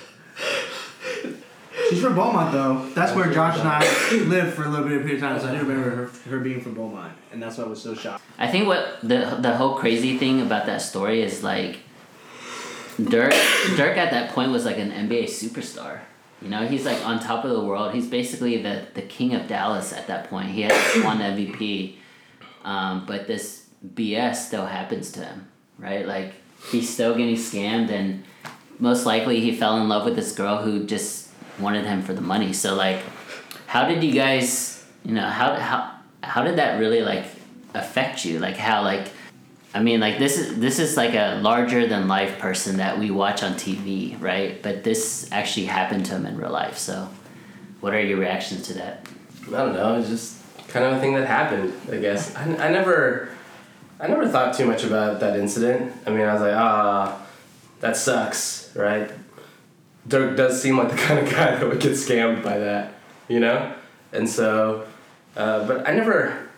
Maybe it's part of my Dirk fandom, but I was in my heart. I was like, it probably wasn't Dirk's fault, Okay. you know. Uh, so I don't know. I, I this is just a blip in the radar. I felt bad for him. I felt bad for all the press it was receiving. Um, but then again, man, the city of Dallas stayed behind him.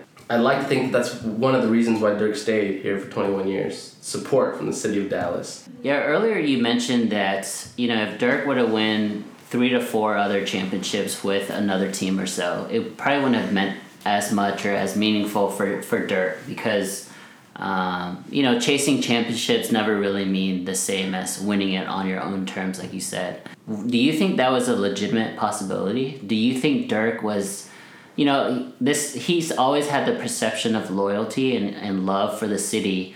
But do you think secretly behind the doors he wanted out at any time during his career? Probably he wanted out after 06, after 07. I mean, I don't doubt that he probably questioned whether or not he should leave. Because if you look through the history during that time, 04 Nash leaves, 05 Finley leaves, 06 Yeah. is when he loses the finals, 07 is when he's the first MVP. ever first round uh, loser to an eighth rounder, Yeah. eighth eighth seed, right, to the. Warriors. Um, so it was like four pretty tough years, and then right after that is Chris Taylor. Yeah. Like, I'm sure he wanted to leave at some point, right? But he did the opposite of that. He took pay cuts to stay. I'm sure he questioned it, but his actions show that man, this guy is just so committed to winning a championship for Dallas. I think that's part of the reason why we all love him so much. Apart from the Cowboys, Mavericks at the time in 2011 hadn't won, never won a championship. Texas Rangers don't even want to go there. You know, so his dedication to winning a championship for our city, I'm sure he questioned leaving. And I have no doubt he would have won multiple championships if he went somewhere else. If he went to the Lakers, uh, he may have won multiple championships, right? And I would have been happy for him. I really would have. But, um, man, instead of, you know, going to another team, he took pay cuts, right? That's the kind of guy he is. so it's 2019. Um, the NBA is basically ushering in a new set of players, new set of superstars. Guys like Embiid and Ben Simmons, Giannis, guys like that. Dallas is very lucky to have a really successful rookie, most likely the rookie of the year this year, Luka Doncic. Where do you think he's a like top seven guy you would build a team around right now? Luka top seven. Ooh, I don't know. I mean, who who who we who we would put as, as like number one right now? Would we say uh, Giannis. Giannis, and then you have Embiid, and then who are the Tatum? Is he is he one of the uh, Yeah. rookie? Young, Donovan, Donovan young? Mitchell? Mitchell four. Who else? Who else would you say? Then Doncic five. What about Trae Young? Is he uh, no trash? I mean, I haven't. Uh, you know, since Kobe retired, I haven't really watched too many Here it NBA games. But uh, but I, but I've you know I've seen Doncic play and you know some of the stats that I've seen. But you know he's he's 19. Um, I don't see why not. I mean, just from a European lens, the way that he can handle the ball, the way he can pass, the way he can shoot. Um, he won a championship already from from what was he FC Barcelona? Is that his Real squad? Madrid. Real Madrid, right? So that's arguably the, the that FIBA is probably the second most competitive c- since the NBA. So for him to be able to be the alpha dog at that league at 19, like it's kind of saying something. I don't know if I would go as far to say that he would be someone that would build my team around just because I am ignorant and I don't know the NBA as much as maybe some of you guys do. Um, but I think his already resume from him being 19, you know, says a lot. I don't know if I would go as far as say that I would, I would you know, he'd be the a cornerstone of any fr- any franchise. Yeah, that's that's respectable that you plead the fifth. Um, let's go, let's go to Josh then, someone who's more knowledgeable about the game of basketball. Can I ask and Caleb? I'm gonna I'm gonna ask Caleb one question. 2011. Okay. Who are you? Who are you rooting for? Heat or Mavs? Oh, for sure the Mavs because I couldn't stand what I couldn't stand LeBron. I couldn't stand the, the idea of a super team. Like for me, and that could be even growing up, you know, in, I guess in the '90s. Like you don't really see like like a, a, major team that like almost kind of colludes to to build a team together. Um, and, and sure, you could say the 04 Lakers, but even then, it's like you had a bunch of old, old guy like vets. This I don't, I wouldn't even say that you had a, a caliber where these three guys coming in, colluding during the Olympics, coming in and, and creating the super team as a response to what Garnett, Pierce, and Allen like really that kind of like changed the trajectory of how NBA teams really draw free agents, right? So I guess anybody would love the underdog story, and what better underdog story than the 2011 Dallas Mavericks against a team that's literally you know, beginning of the season not one, not two, not three. They have a whole, you know, LeBron has a whole press press conference just to announce what his team is going for, and then just the way that you know Dirk and these kind of ragtag, DeShawn Stevenson, Brian Cardinal, like these kind of guys come in and they win in, in six games. Like for me, that just kind of shows, hey, like I I respect that so much more than what LeBron, Wade, and Bosh were able to kind of manufacture. I mean, granted, yeah, they're extremely talented and they win, you know, back to back the following years, but um, it's just nice. To, it's it's kind of a nice breath of fresh air that it's not LeBron for the next ten years. You have, you know, a nice 2011 championship Mavericks, and I think it couldn't come at a better time. It's true. 2011 was probably the first time it felt that the whole nation was behind the Dallas Mavericks because it, it, it always felt like we were the laughing like we were the butt of everybody's joke. Yeah. Especially after 06 and 07. But um, looking back on 2011 and, and what that really meant for the NBA, I don't think it changed how free agents team up now. I think it's still it's still empowered the players and it still empowered them to really decide where to go.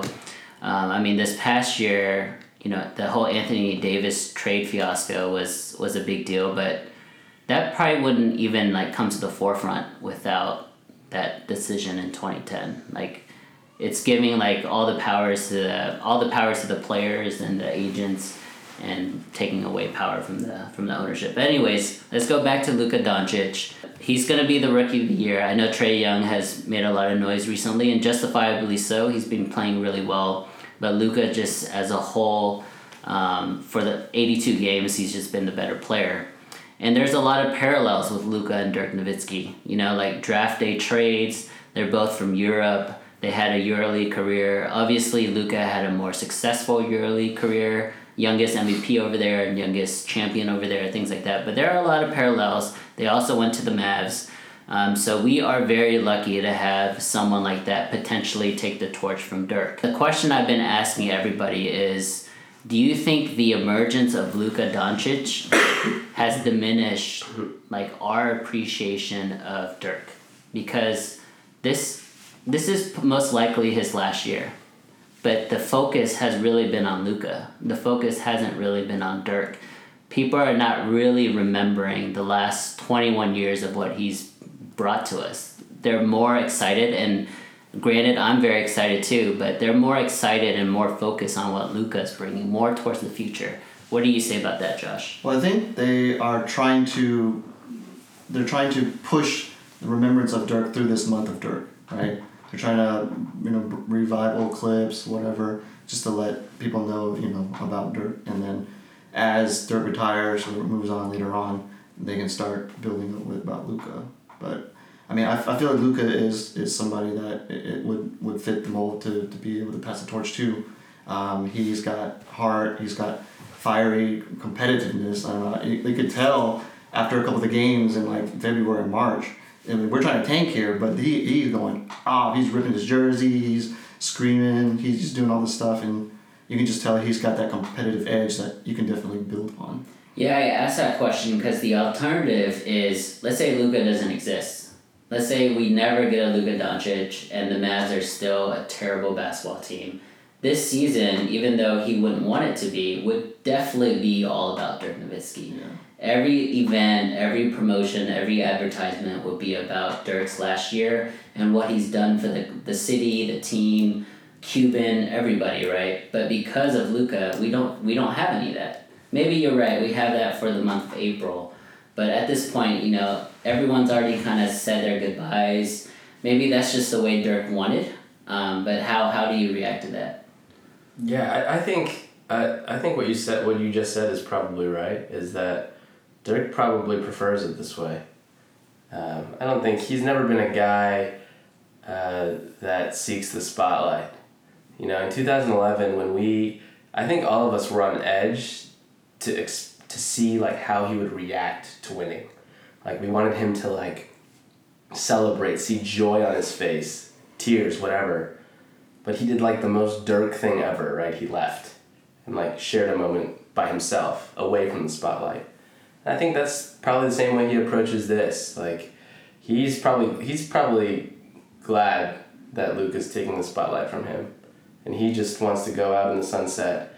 And I mean, he's going to be a part of this organization forever, right? In some way or form. Cuban will make sure of that. Mm. Dirk will always be cemented in the Dallas Mavericks organization, whether it be you know as a coach or in the in the front office, some way or form Dirk is going to be involved in the Dallas Mavericks. And so um, I think this is the way he prefers it. But but it's funny how like we all like you know we all feel like we know Dirk, right? Like all of us like have this sense of feeling that like we know who Dirk kind of is as a person, and maybe it's like we've known him for like twenty one years, like following him every day, um, in in the media and his quotes and stuff. But I and I feel like sometimes when you project what who someone really is in real life, you're oftentimes wrong. But with Dirk, I don't really have a doubt that he is who you know we see he is, um, and and and I, and I think that you know he's just been really true to. He's just very, been very honest with the city of Dallas to his fans, and um, even with his emotions, he can't hide things, right? And and so I, I mean, I, I'm sure, I'm sure he he's he's introspective about this these last few games he's gonna have this last month um, but I, I think he definitely prefers it without all the hoopla. A couple final questions before we close um, the podcast here, but we keep talking about 2011, and we should because it is the the peak of basketball for Dallas. Dirk did put Dallas on the map. It's honestly been eight years since 2011. Eight freaking years, like almost a decade long since we won. We've gone through a lot of hardships and some good moments since then. Josh, what is your favorite moment post 2011? It's got to be this year. It's got to be Luka, us getting Luka, and then us being able to pair him with the superstar in Porzingis. What about you, Hal? I was so satisfied after 2011. I didn't think that I would care if we won another championship in my lifetime, but uh, I was wrong. Yeah, but I, I think Josh is right. I think um, this year is probably well. We were excited last year when we got DSJ, and then this year when we got Luka. I think that was that's been the highlight of the last eight years, which is kind of sad to say, but it's true. You talked about how it seems like we're talking about Dirk as if we know Dirk as a person. Uh, we haven't really met him. Maybe some of us have like gotten to I don't know, Josh, if you gotten like locker room passes and talked to him for a couple minutes, but you know, for the most part, we don't know him. We just know him as a basketball player, as this larger than life character. Um, but we all have very positive things to say about him and his character and his work ethic and his family life and things like that. But that's because we follow the Mavericks on a day to day basis. Even Caleb, who's not a Mavericks fan, he lives here. He is pretty, you know, intertwined with the inner workings of the Mavs just because of his vicinity to the team. But if you had to say something to, I don't know, your buddy in Hong Kong or your friend in New York that doesn't follow the Mavericks every day for the last 21 years, like, what are some of the, the defining qualities that you guys would speak about when it comes to Dirk?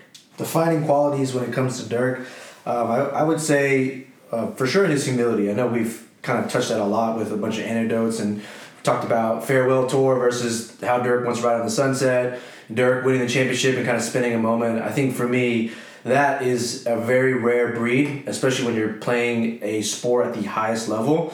Um, so the amount of humility um, that Dirk had and, and, just the respect for the game um, and just the loyalty that he has for the Dallas Mavericks um, and kind of how I touched on this earlier, but even giving a pay cut to Chandler Parsons coming in here um, to be able to be you know, for what he thought was uh, a, a, key piece to the growth and development of the Dallas Mavericks, um, just goes to show um, maybe some of the delusion that Dirk has, but also just kind of like at what length and what cost that he would be willing to go for a team.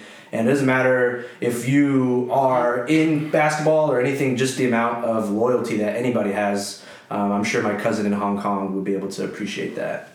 So Caleb said humility, sacrifice, and loyalty. Josh, same question for you. Like, how would you I mean, describe Dirk? I would have to say on the same premise, loyalty, and then just perseverance.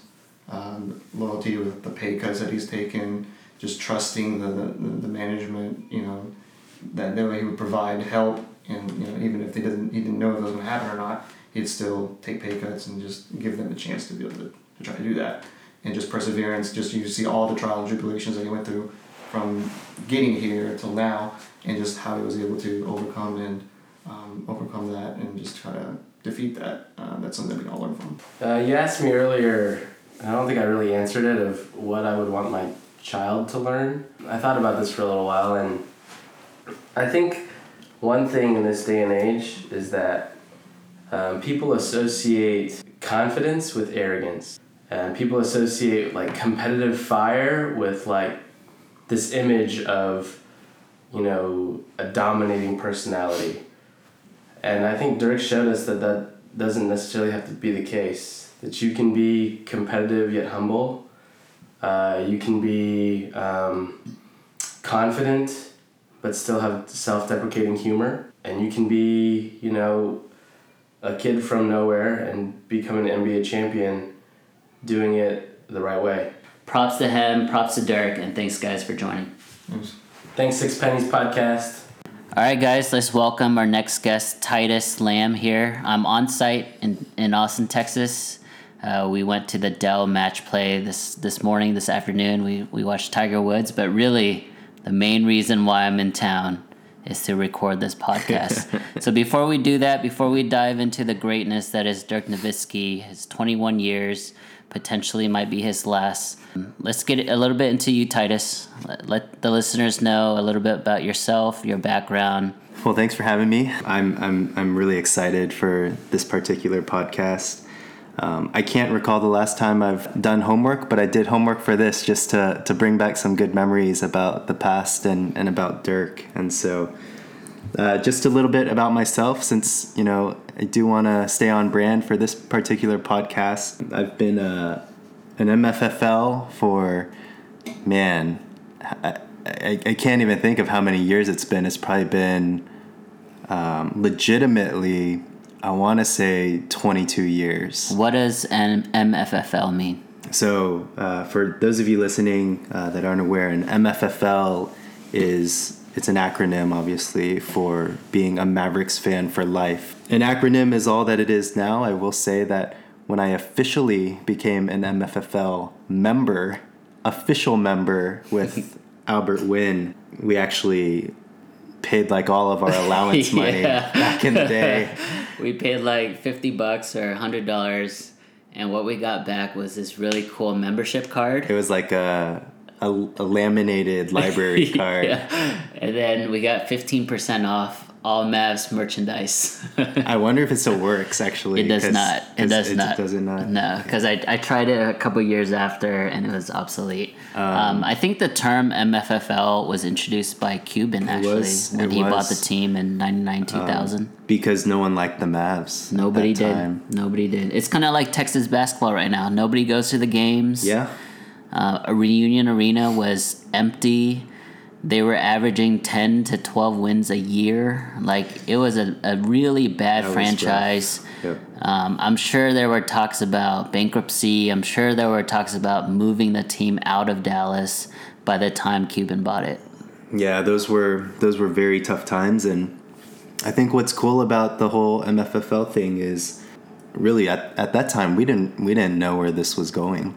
The both of us weren't even really into playing sports, uh, maybe just getting into trying to play sports and stuff in seventh grade. Um, Mavs obviously had absolutely no history at all. No. And uh, we kind of were just going against the grain and uh, decided to to jump on this Maverick ship and you know see where it went. The the one thing I remember is that around that time after we joined the club, um, Albert actually went to Albertsons, the good old Albertsons, which do they even exist anymore? Not that particular one. That, that one doesn't exist it's a, anymore. It's a Chinese supermarket now. it's been overtaken by China. Albert went over to Albertsons and got us a super cheap Dallas Mavericks t-shirt, which I still have to this day. Those were good times. Man. I got it right before school, and uh, I remember I made my dad take me. It was gray. it was interesting because it was a new Mavs logo. Yep. And uh, yeah, I, I had I, I currently don't have it still, but I had it for at least fifteen years. Do you remember going to the Mavs games for free because we would like paint our faces and paint our bodies? Yeah, yeah, those were in solidarity, you know. Um, he would give me like William Wallace haircuts. from Braveheart. it was just like it was such a crazy time and I'm I'm really fortunate or we're both very fortunate that that our parents allowed that to happen, right? Like they they took us to Reunion Arena um, to the games and I think by that point it might be the AAC, but point in time, so we're talking about early 2000s. Growing up in, you know, we were we grew up in Plano, so a suburb outside of Dallas. It wasn't actually cool to be a Mavs fan. You were either a Cowboys fan or some other team. You know, like growing up, I just remember my dad was into the Houston Rockets because they were winning in the mid 90s. I was a Jordan fan for the longest time, right, because of the 90s. The Mavs thing was like way contrarian at that point. And by the time that Finley, Dirk, and Nash came around and just became all stars or borderline all stars, everyone was on board. Yeah. The excitement, the hype. I just like I wish you know our kids can experience something like that when they're Yeah. teenage years. So let's dive dive into Dirk Nowitzki. Um, so obviously, you guys, you know, you're halfway through the podcast now. As you can tell, I'm interviewing various people all over the country about Dirk Nowitzki, what he means to them, what he's meant to them, to the team, to the city, to basketball in general. So my first question to you, Titus, it's year 21. Uh, he's taken up the majority of our, our sports lives, right? We've we followed sports and he's always been around. But what's the most memorable thing for you when it comes to Dirk Nowitzki? This was such a, a difficult question, um, and really the only question that that Albert gave me a little bit of a heads up on, and I still can't really nail uh, one in particular. Um, you know, wanting to be a little more creative, I've naturally, you know, tried to stay away from the 2011 finals just because that's probably every Mavericks fan's favorite memory about Dirk Nowitzki. Um, but I, I think, um, you know, I think that this one's kind of cheating in, a, in, in a few ways. Uh, but it's mainly because this year has actually been really cool for me. And the Mavs are obviously kind of at the bottom of the barrel right now. Uh, we're we're going to be a lottery team. Uh, Dirk really isn't playing much at all. He's coming off the bench, which obviously speaks a lot to his character there too. But I think what's really cool is that so many of the cities around the nation are paying their respects to him. True. And you know, part of me part of me hates it in a way because he hasn't announced any sort of retirement yet whatsoever. Um, but then a part of me just you know, a part of me, you know, a part of me, it, it just feeds me in that way. You know, it, it really speaks to me from the perspective of, you know, pe- people are realizing that he's, he's headed towards the end of his career right now. And it feels like to me, he's just being appreciated in the ways that he really hasn't been appreciated throughout his career. Um, you know, barring 2011 and the finals run. Um, this is a guy that um, he's really an, an against all odds type of guy. Um, he's really never fit the pattern of the NBA. Um, always really just been the underdog, heavily criticized. Um, and he's never he's never received the level of respect that I've felt that he's uh, been deserving of. Um, and he's never expected that level of respect either. Um, and that's why I think all these ovations and all these tributes that he's receiving in other in other in other arenas is just incredible. And for me, that just that just lights a fire of all these other memories um, over the past twenty some years of just all the accomplishments that that that Dirk has hit. It really gets me going. So I do want to jump in there, and I, I know I, I asked you for one particular moment, and you can dive into that in a little bit. But you're right, like this level of appreciation, um, this level of respect, reverence for this individual basketball player is is great right now. And honestly, the respect didn't come until 2011 nationally, right? But people don't realize the 12 years leading up to that Dirk was a better player in those 12 years than the Yeah. I guess the 9 years post 2011. You know like Totally. he had peaked earlier and um, people don't realize for more than half of his career how dominant he really was. Cuz if you just go down the Western Conference during the 2000s at the power forward position, he's going up against KG, Chris Webber, Tim Duncan, Malone. It goes on and on. Kenyon Martin, David West later on. But Dirk Nowitzki actually has like five or six first team All NBAs. So he beat all of them out. Mm-hmm. And that's just the Western Conference guys, right? There's obviously on the other side as well. But not only did he beat them out, but he dominated each of them in the playoffs. Like 0-2 against KG, right? A year before that, 0-1 against Malone, 0-3 against Webber. Like he would dominate these individual matchups, and when the Mavs would lose, it wasn't because of him. It was just you know the team wasn't ready, or the pieces there just didn't really fit, right? And um, you know I loved Finley and I loved Nash, but they when they left, it kind of catapulted and it forced Dirk to become that leader off on and off the, the basketball court, and so that really propelled our team. And um, I just yeah I just wanted to say that the 12 years before 2011, like Dirk was a monster, and uh, people need to realize that. Yeah. Okay, so let's go back. Let's say let me ask you another question or another angle. You have two little boys right now.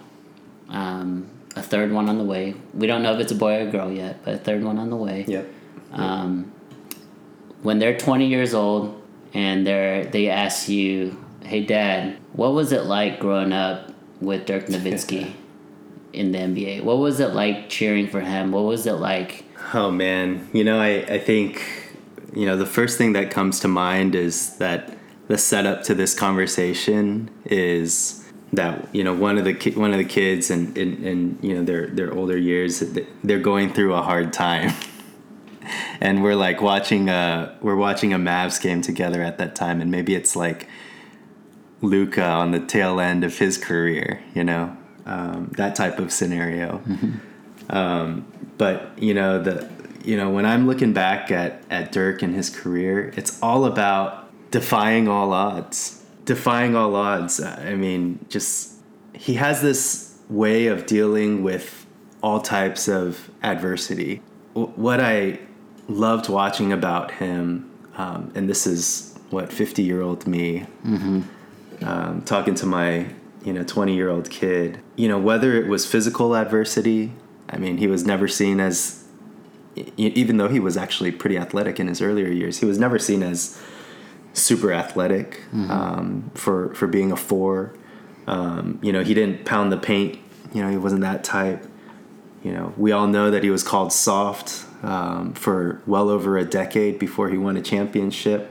My my my my, my least favorite you know insult that people would call him was Dirk no ring ski Who said that? Skip and that Bayless. particularly skip said it. A bunch of spurs fans would always you know plaster it over posters and stuff Spurs. um, you know dirk Nowitzki, you know they talk about how he choked against golden state against the heat you know the whole Cristal Taylor debacle and, and all that fraud i mean this guy has faced just intense levels of physical adversity of uh, mental and emotional scrutiny um, from from from from people uh, on the national level um, really just at, at all different levels.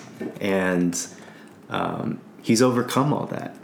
And he's overcome that with with humility.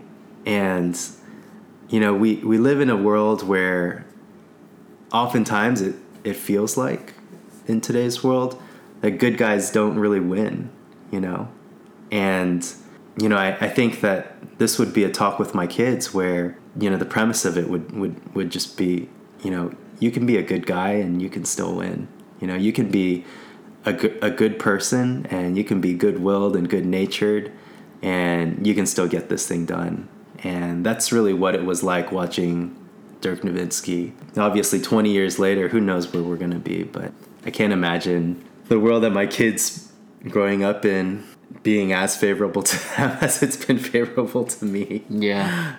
Though that was such a crazy time, right? Oh, 04 Nash leaves the team. 05 Finley leaves the team. 06 Don Nelson leaves the same team. So then Avery comes. They make the finals. He loses.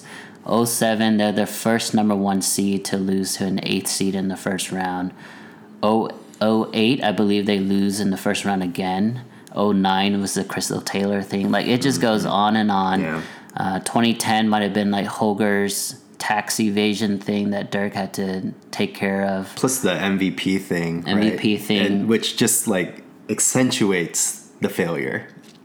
Yeah. You So one one thing I had alluded to to a uh, to a conversation we, I had with uh, Paul was, although Dirk, if you look back on his career, is amazing, right? Number six overall in scoring, one time MVP, like fifteen time All Star, thirteen time All NBA, Finals MVP. NBA champion, like it goes on and on and on. He took Germany to the Olympics, which was his dream life goal but really the majority of his career ended in failure. Mm-hmm.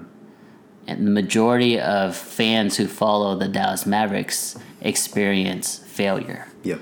And the fact that he could persevere and just sustain all of that, you know, still culminate into a 2011 championship and then to today where everything's just honky dory um, is, is amazing. And you're right, it's just his resolve. And, you know, he's always been a goofball, but we don't know how he is really deep inside, right? I bet all those L's and all those painful losses really ate at him and it made him, you know, work that much harder each summer.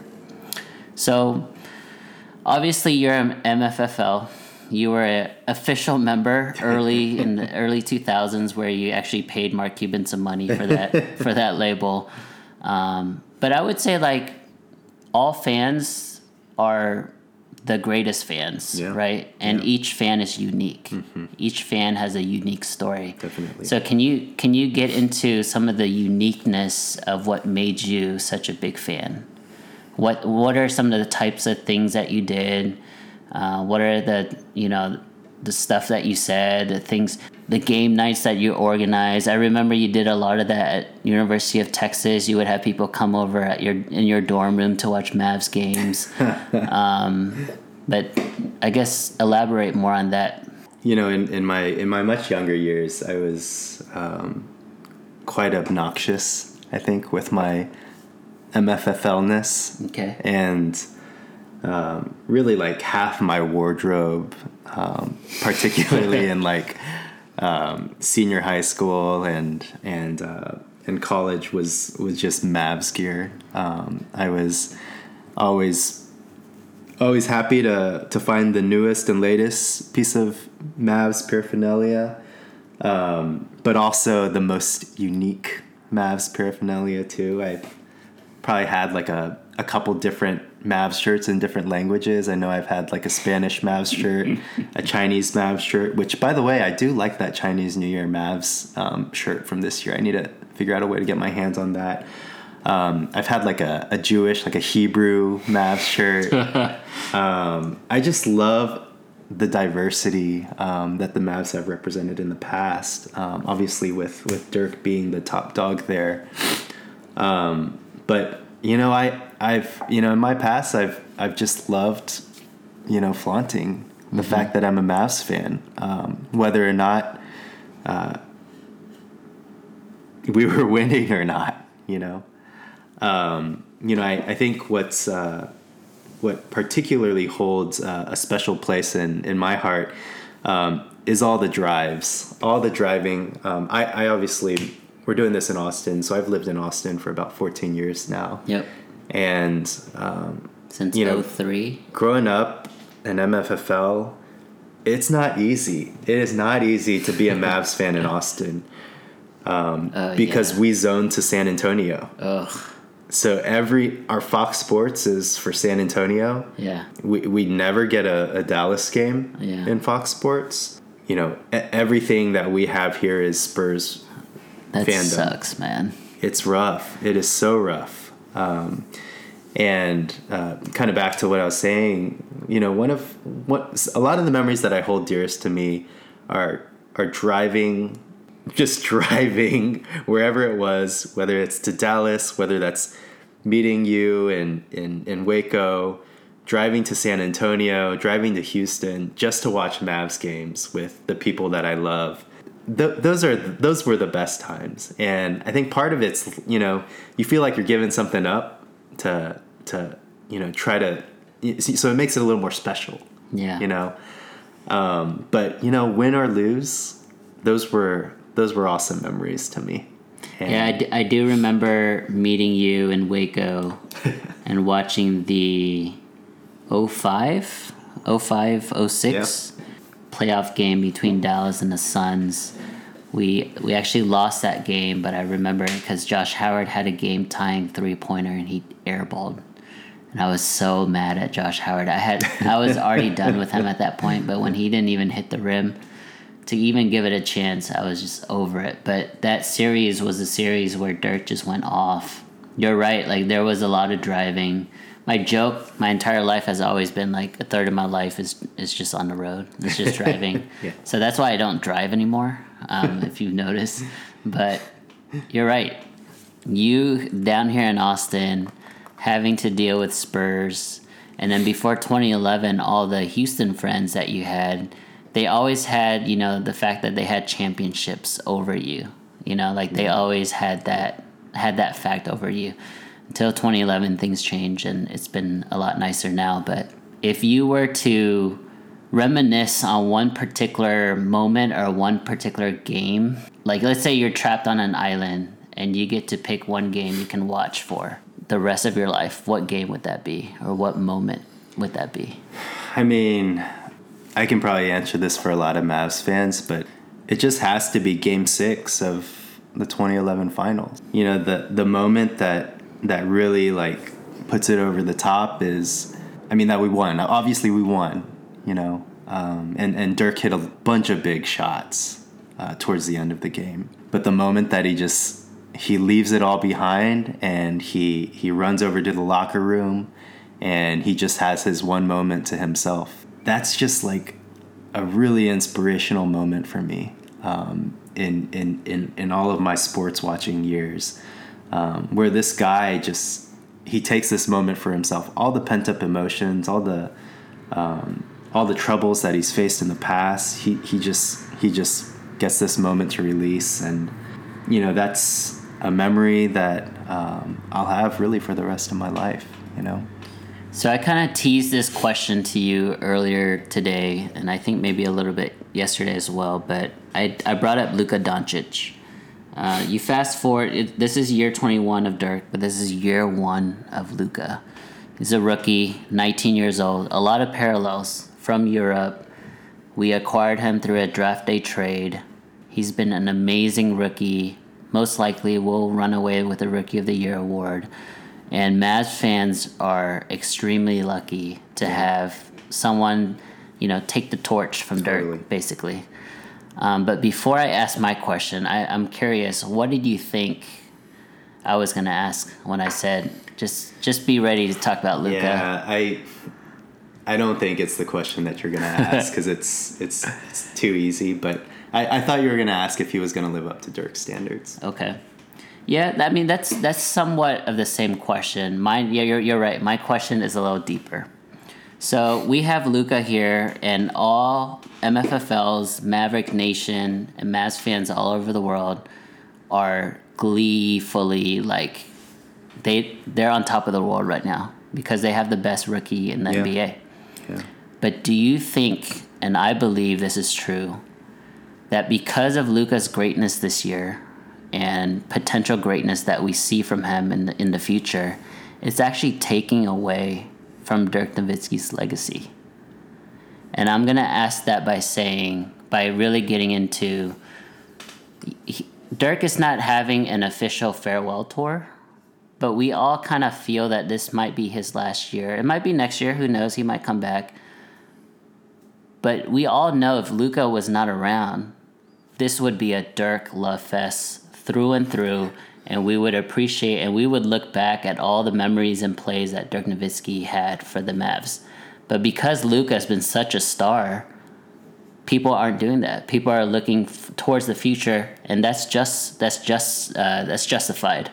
That's fine, but it's also, in my opinion, taking away from the greatness that is Dirk. How do you react to that? Yeah, you know, um, I really like this question because because it does it does dig deep, and um, I think outside of the Mavericks uh, community and Mavericks fandom, I think it does take away from it um, quite a bit. Um, really, just because so much of the focus is on Luka. But I, I, think I do think that what's cool is that uh, for people that really do care, I, I, don't think anything can take that away from um, from Dirk's legacy at all. You know, really, I think part of that is just because of who he is, mm-hmm. and you know, I, I know that we hit on this earlier, but this is a guy that is all about sacrifice. It's almost like his perfect way to say goodbye because it's it not. really is. Yeah, and he's always said that when he does retire, like no one's gonna know. I mean, he's just kind of gonna float off like a like a you know like a Jedi ghost um, without anybody really knowing. Yeah. You know, um, and that's the way that he wants it. Uh, he, he's the ultimate sacrifice guy. Um, you, you, know, one one thing that I was reading recently, uh, I think it was from Tim Cato, and he was talking about um, just the sacrifice that Dirk has made throughout his career. And uh, one thing in particular that he was hitting upon is that really Dirk has had career averages of like 23 points and 8.4 rebounds. I mean, that's substantial, right? But today, his career averages have significantly dipped because he's willingly decided to take a role off the bench. Mm-hmm. I mean, what what other Hall of Famer is going to do that, mm-hmm. right? And his numbers, his career numbers, are taking a significant sacrifice as a result of that. Mm-hmm. I mean, these are pl- like his numbers are plunging like his two his, three points. His, his averages are hurting. His career averages are hurting mm-hmm. significantly. Mm-hmm. I mean, he's essentially, you know, twenty years down the road, when all people really have are like numbers, and they don't, you know, they don't care to dig into the details. Mm-hmm all they're gonna see is these career averages. You know, yeah, like they're gonna they're not gonna know really who or what Dirk Nowitzki was all about, but he's he's sacrificing all of these just for the betterment of the team. Yeah, and so he's going down in a way I think that like he cares about. But I think for for for Mavericks fans and the Mavericks community, like they'll never they'll they'll always appreciate who he was and what he stood for and what you know, really how he re- represented sacrifice and giving back and being a team player and just being a good person all around. Yeah. Yeah, you're right. Sacrifice, another buzzword with Dirk would be loyalty, right? Yeah. Loyalty to the city, the franchise, his teammates, his family, the fans. Um, so yeah, we we've gone into what makes him special as a person and we've gone into what makes him special in terms of his um, work ethic and his ability just to take the losses in stride and to improve himself. But I want you to get into a specific account of him as a player. Like, what made him so special? Or what season or what moment about uh, with Dirk where you just realize, well, this guy is a top 10 player in the NBA. This guy is a top 20 or top 30 player in the history of the NBA. What about his basketball abilities made him so good? I've I've always been challenged for being a Mavs fan with the Mavs, you know, rose-colored glasses on, um, and so if you had asked me, um, you know, how great I thought Dirk was, and really when it was that kind of sparked that it would have been from the start you know? Um, this what 19 20 year old kid from germany um, that showed actually showed a lot of flashes of athleticism. But i think what really stuck out to me about dirk when he entered the league was he really gave no F's. I mean, he would try to dunk on people, he would try to drive past them, you know, he would pull up on them, he would shoot J's in their face. He just showed that level of competitiveness from the start that made you think that, like, if developed and if groomed and if grown, he could potentially take it to another level. And um, I know we talked about kind of this like give no F's mentality with Luka Doncic and with Dennis Smith junior A lot of the greats need that, right? They need that level of fire. They, they, they need to rise above the media or uh, the, the criticism um, about what other players think in order to ultimately develop into that special player that they really are. And so, um, obviously, Dirk has done, you know, really, if you were to sum it up, he's just done a lot to, to, to change the game of basketball. And we all know that. And we're all defaulted to the fact that, you know, he's got the one legged fadeaway, which plenty of future Hall of Famers have been quoted to, to talking about. Kevin Durant, Kobe Bryant, uh, so many players have this in their arsenal. Russell Westbrook has it in his arsenal. I mean, you know, you could probably go down the go through the All Star list, and every player from three to five probably has the one legged Yeah. Jumper in Or if their they've arsenal tried to add it. where they've tried to add it. Yeah. So he's changed the game, right, with the one-legged fadeaway. He's changed the game for a power forward, obviously.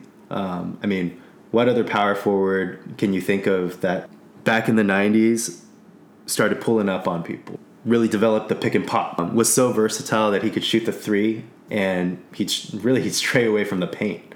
I mean, you know, all power forwards back in the day were were all about the paint. Like if you couldn't body somebody up, then you were pretty worthless.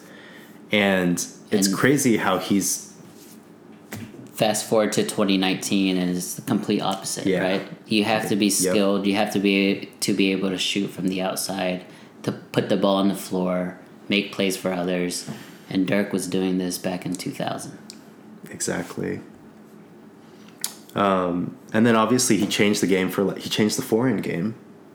You know, um, if if you have to point to any one player, you're probably going to point to him for changing how foreign players are seen, how they're viewed, how they're evaluated. Um, he's he's really just opened up the door for the NBA.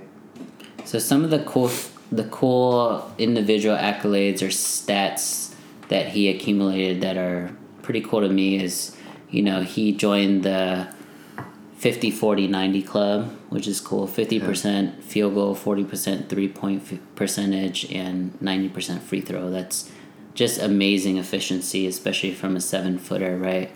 Um, and i think for the longest time it was just him and Hakeem Olajuwon in the history of the NBA, where their points and rebounds and assists averages actually increase in the playoffs compared to the regular season.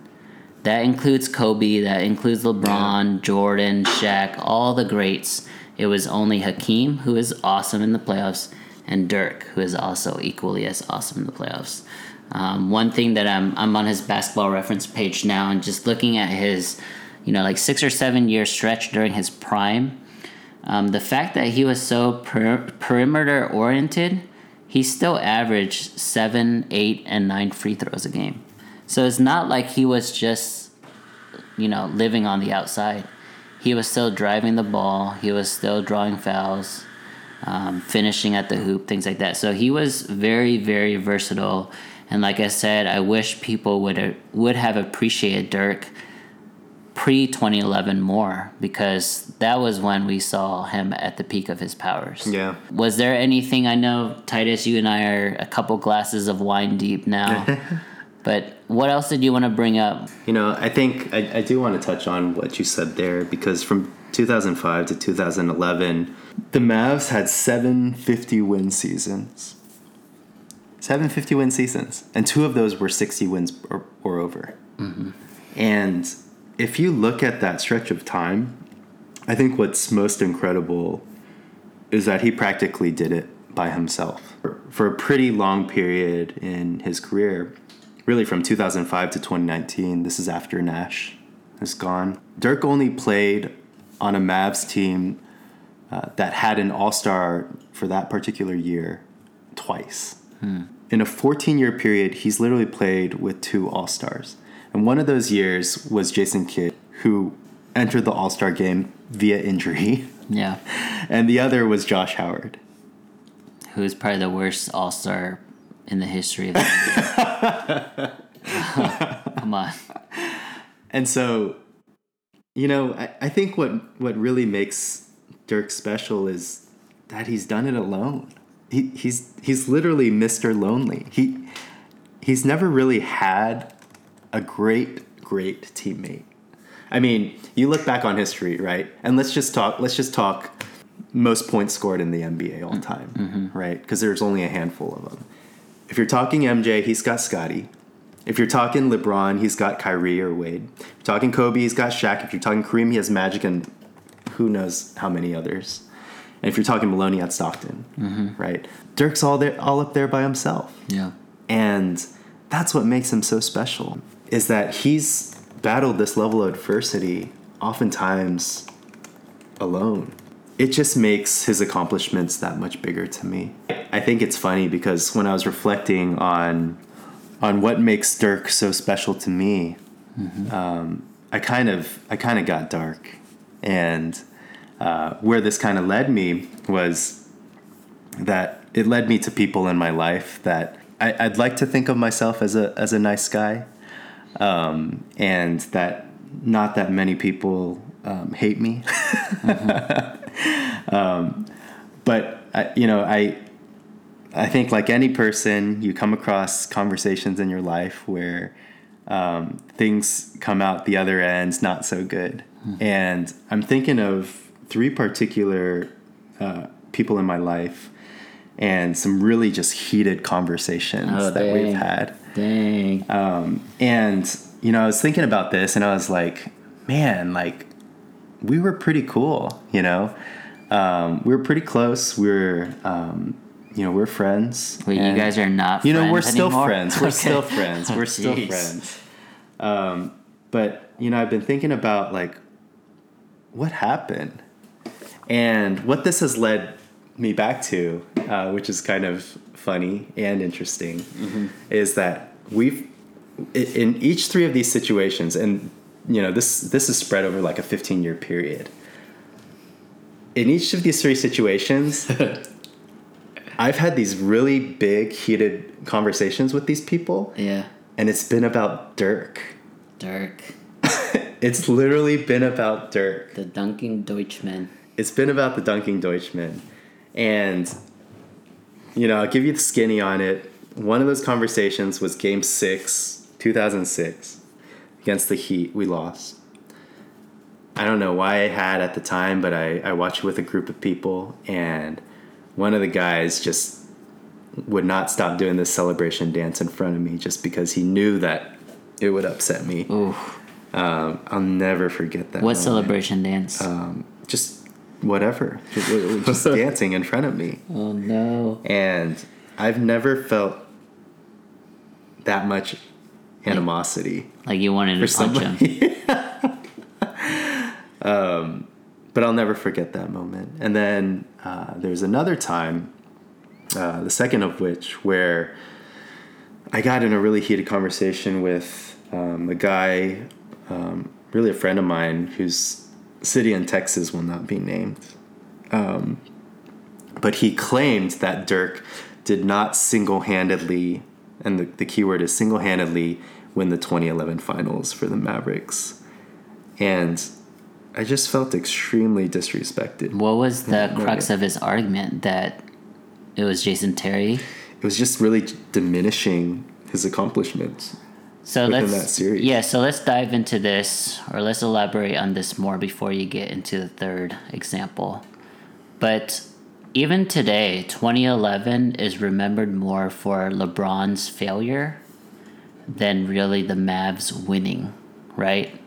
Let's all agree. Every everybody feels that everyone first of all was cheering with the Mavs, which was great. It's the, the deferring LeBron. Yeah, yeah, but it was more of like a black mark on LeBron's career than really an, a, a great accomplishment for Dirk, for Kidd, for Carlisle, for all these guys that, for Terry, that played for, you know, eight, ten plus years that are were super hungry.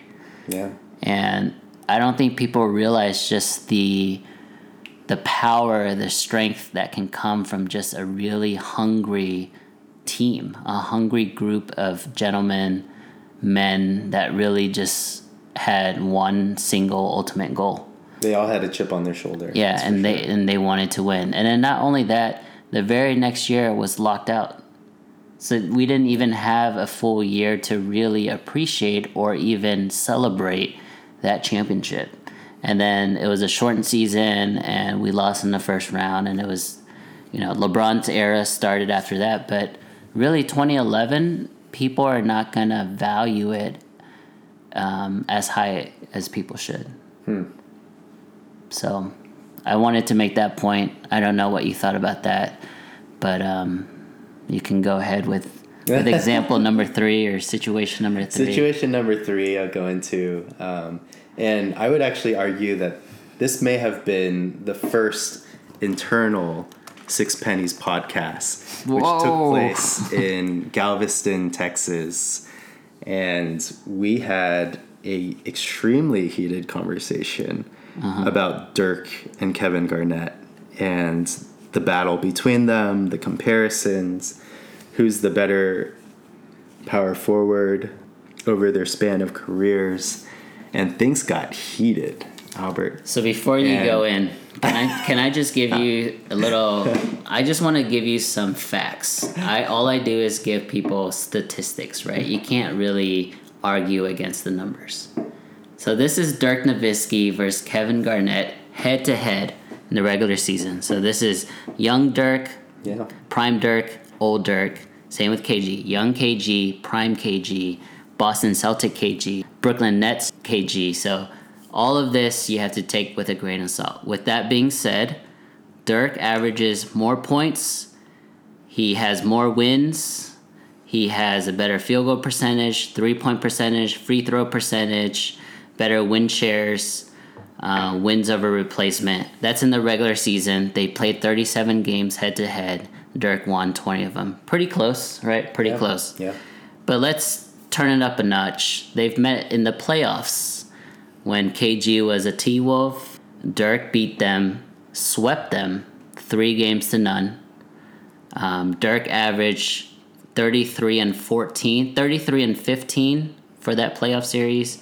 KG averaged 24 and 18. Dirk shot 52%. KG shot 42%. Dirk shot 72% from three. KG probably got lucky and went one for two and hit 50% from three. Dirk 89% from the free throw line. KG 72% from the free throw line. Again, the win loss record in the in the playoffs: three wins for Dirk, zero wins for KG. I really respect what KG has done. He also was an elite defender and rebounder for his position, and his versatility was second to none. Head to head, there was no contest. And I just want to make that I just want to make that clear. Dirk, Dirk Nowitzki dominated his matchup against KG almost every single game that mattered. Well, so the proof is in the data. But one thing got to another that night, and um, let me just say that I may have. This may not have been the Six Pennies podcast. This could very well have started off back in the day as the Eight Pennies podcast because the other Six Pennies were actually the only other ones in the room for this particular heated conversation. Oh, was it just two on And two? There was some.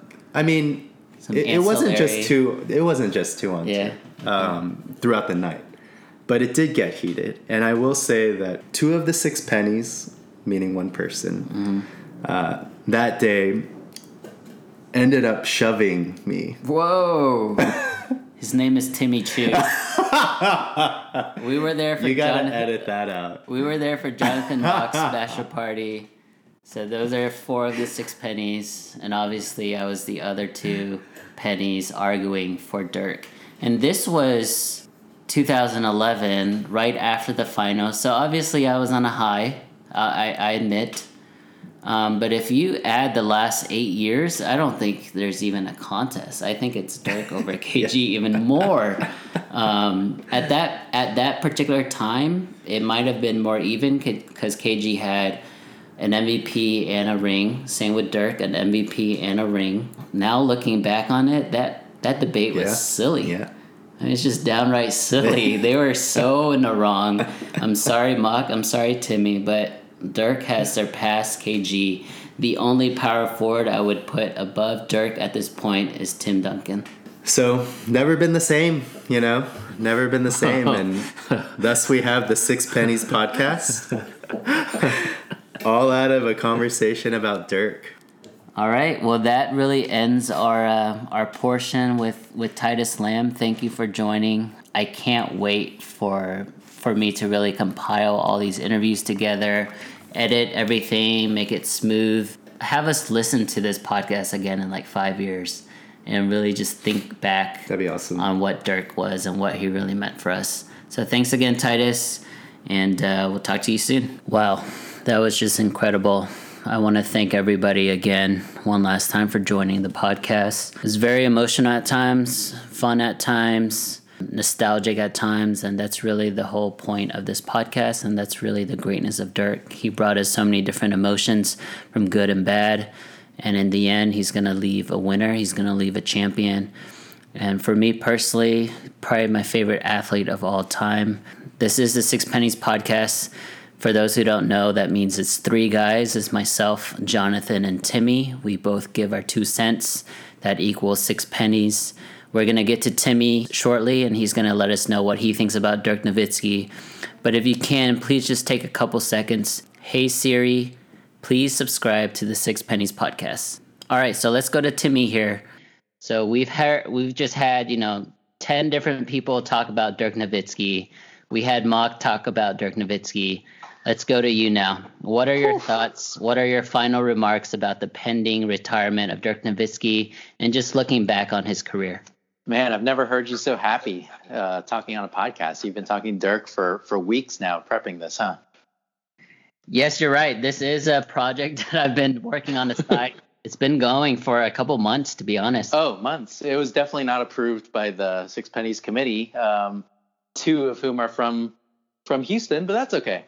Uh, well, I, I just wanted to ask, did anybody talk about player comps, who they think Dirk is like? No, not really. Like a comparison to Dirk. I think we talked about all the players since then that's really come out of the league because of the whole quote unquote stretch four, but not a legit comparison discussion. Who comes to mind for you? Any any that jump out? Enlighten me. Yeah, I mean, I guess people would say some of his main competitors over his era, over the eras, right? Um, guys like Duncan and KG and Chris Webber. Those are the, the contemporaries, I guess. And then if you keep moving it forward, um, guys like Chris Bosh or Kevin Durant, even. But I don't know. I was thinking about this yesterday. I was trying to come up with something to talk about. I know you guys have probably covered everything, and I know. I mean, I'm from Houston. I'm a diehard Rockets fan. It's it's uh, slander for me to even bring this up. But one guy that came to mind was Hakeem. Hakeem the Dream. Wow. Your And- best player and my best player. And I'm not saying that they are comparable in terms of how good they were and uh, their totem pole in league history. I think Hakeem is pretty clearly higher there. Um, but just like Arguable, arguable, but continue. I mean, you you could try arguing. I, I don't I don't think we have time for that po- on this podcast. Uh, yeah, I don't want to lose any points. Hakeem is in my top 10. Dirk is Yeah. in my 25. Yeah, that that sounds very reasonable. Uh, there's so many parallels though. Both of those guys as uh, as pioneers coming from a completely different continent, uh, relatively unknown. Of course, diverging stories in terms of Hakeem um, playing soccer his whole life and then going to UH, of course, and being part of Phi Slam whereas Dirk is just, you know, basketball in, in Germany. But both of them just coming to the NBA and, and making a splash as like completely unique individuals in terms of their games. Hakeem with his um, amazing footwork, being one of the best offensive and defensive big men of all time. Uh, Dirk with his incredible shooting ability at that height, uh, and of course his footwork too. And then both of them with their signature moves, which happen to be some form of a turnaround fadeaway. Um, and, and just beyond that, I, I think I was thinking about their playoff disappointments and successes. Um, Hakeem struggling against the Sonics for many years, uh, and a number of other teams. Dirk, of course, his struggles against the the Spurs, the Suns, et cetera, until they finally reached the pinnacle. Um, of course, the Dream doing it twice. Uh, but you know. that's funny that you brought up, you know, Dirk's failures because I haven't really haven't really researched Hakeem's like historic history as a player, and I haven't really focused on his failures as in the playoffs. I know Dirk has had a ton, and I I think the one that really jumps out is the finals L as well as uh, 07 when he won the MVP yep. and lost in the first round. Oh yeah, those are huge. Uh, but revisionist history for Hakeem, people don't really think about it. He didn't win his title until 10 years in um, which today is is not like a huge deal. But back then, you know, guys didn't only, didn't play more than 12, 13 years, and so he was deep in his career. Um, he never really made it very far after the first finals run uh, in '86, and always had had trouble against the Sonics and um, some of those other teams too, were were not easy Jazz, for him. Jazz, remember John yeah, Stockton's game winner? Jazz Jazz were were later. That was after after the championships. Uh, the, I mean, you can call it John Stockton's game winner. I call it Karl Malone's bear hug on Clyde Drexler to free up Stockton. But anyway, yeah, I mean, the, there were definitely struggles in the playoffs. Hakeem wanted to be traded at one point, um, early 90s when he was not happy with the situation. So yeah, I think there's just a lot of parallels there. And, and again, I'm not saying they're, they're the same, and obviously they're not a direct comp. Uh, but I just saw so many similarities there. I thought you'd be interested in hearing it. No, that was cool. You're definitely the only one that compared Dirk to Hakeem. Um, I appreciate that because Dirk, he is the greatest Maverick of all time, and Hakeem is the greatest Rocket of all time. So props to both of them. Well, congrats, man. I'm glad you got to do a whole Dirk pod. Um, you're not going to do it again. Nothing else Dallas related for like three years. deal. deal. all right. Please subscribe to Six Pennies Podcast on Apple Podcasts, on SoundCloud, on TuneIn if you have time, please go to our Facebook page, facebook.com slash sixpennies podcast. There you'll find photos, videos, uh, latest posts of our content, prize giveaways, things like that, and also links to our amazing sponsors. Check out our Twitter page, the Six Pennies Pod, and then finally our Instagram account, also Six Pennies Podcast. We're going to be a lot more active moving forward on Instagram. We're going to have Instagram only giveaways and promotions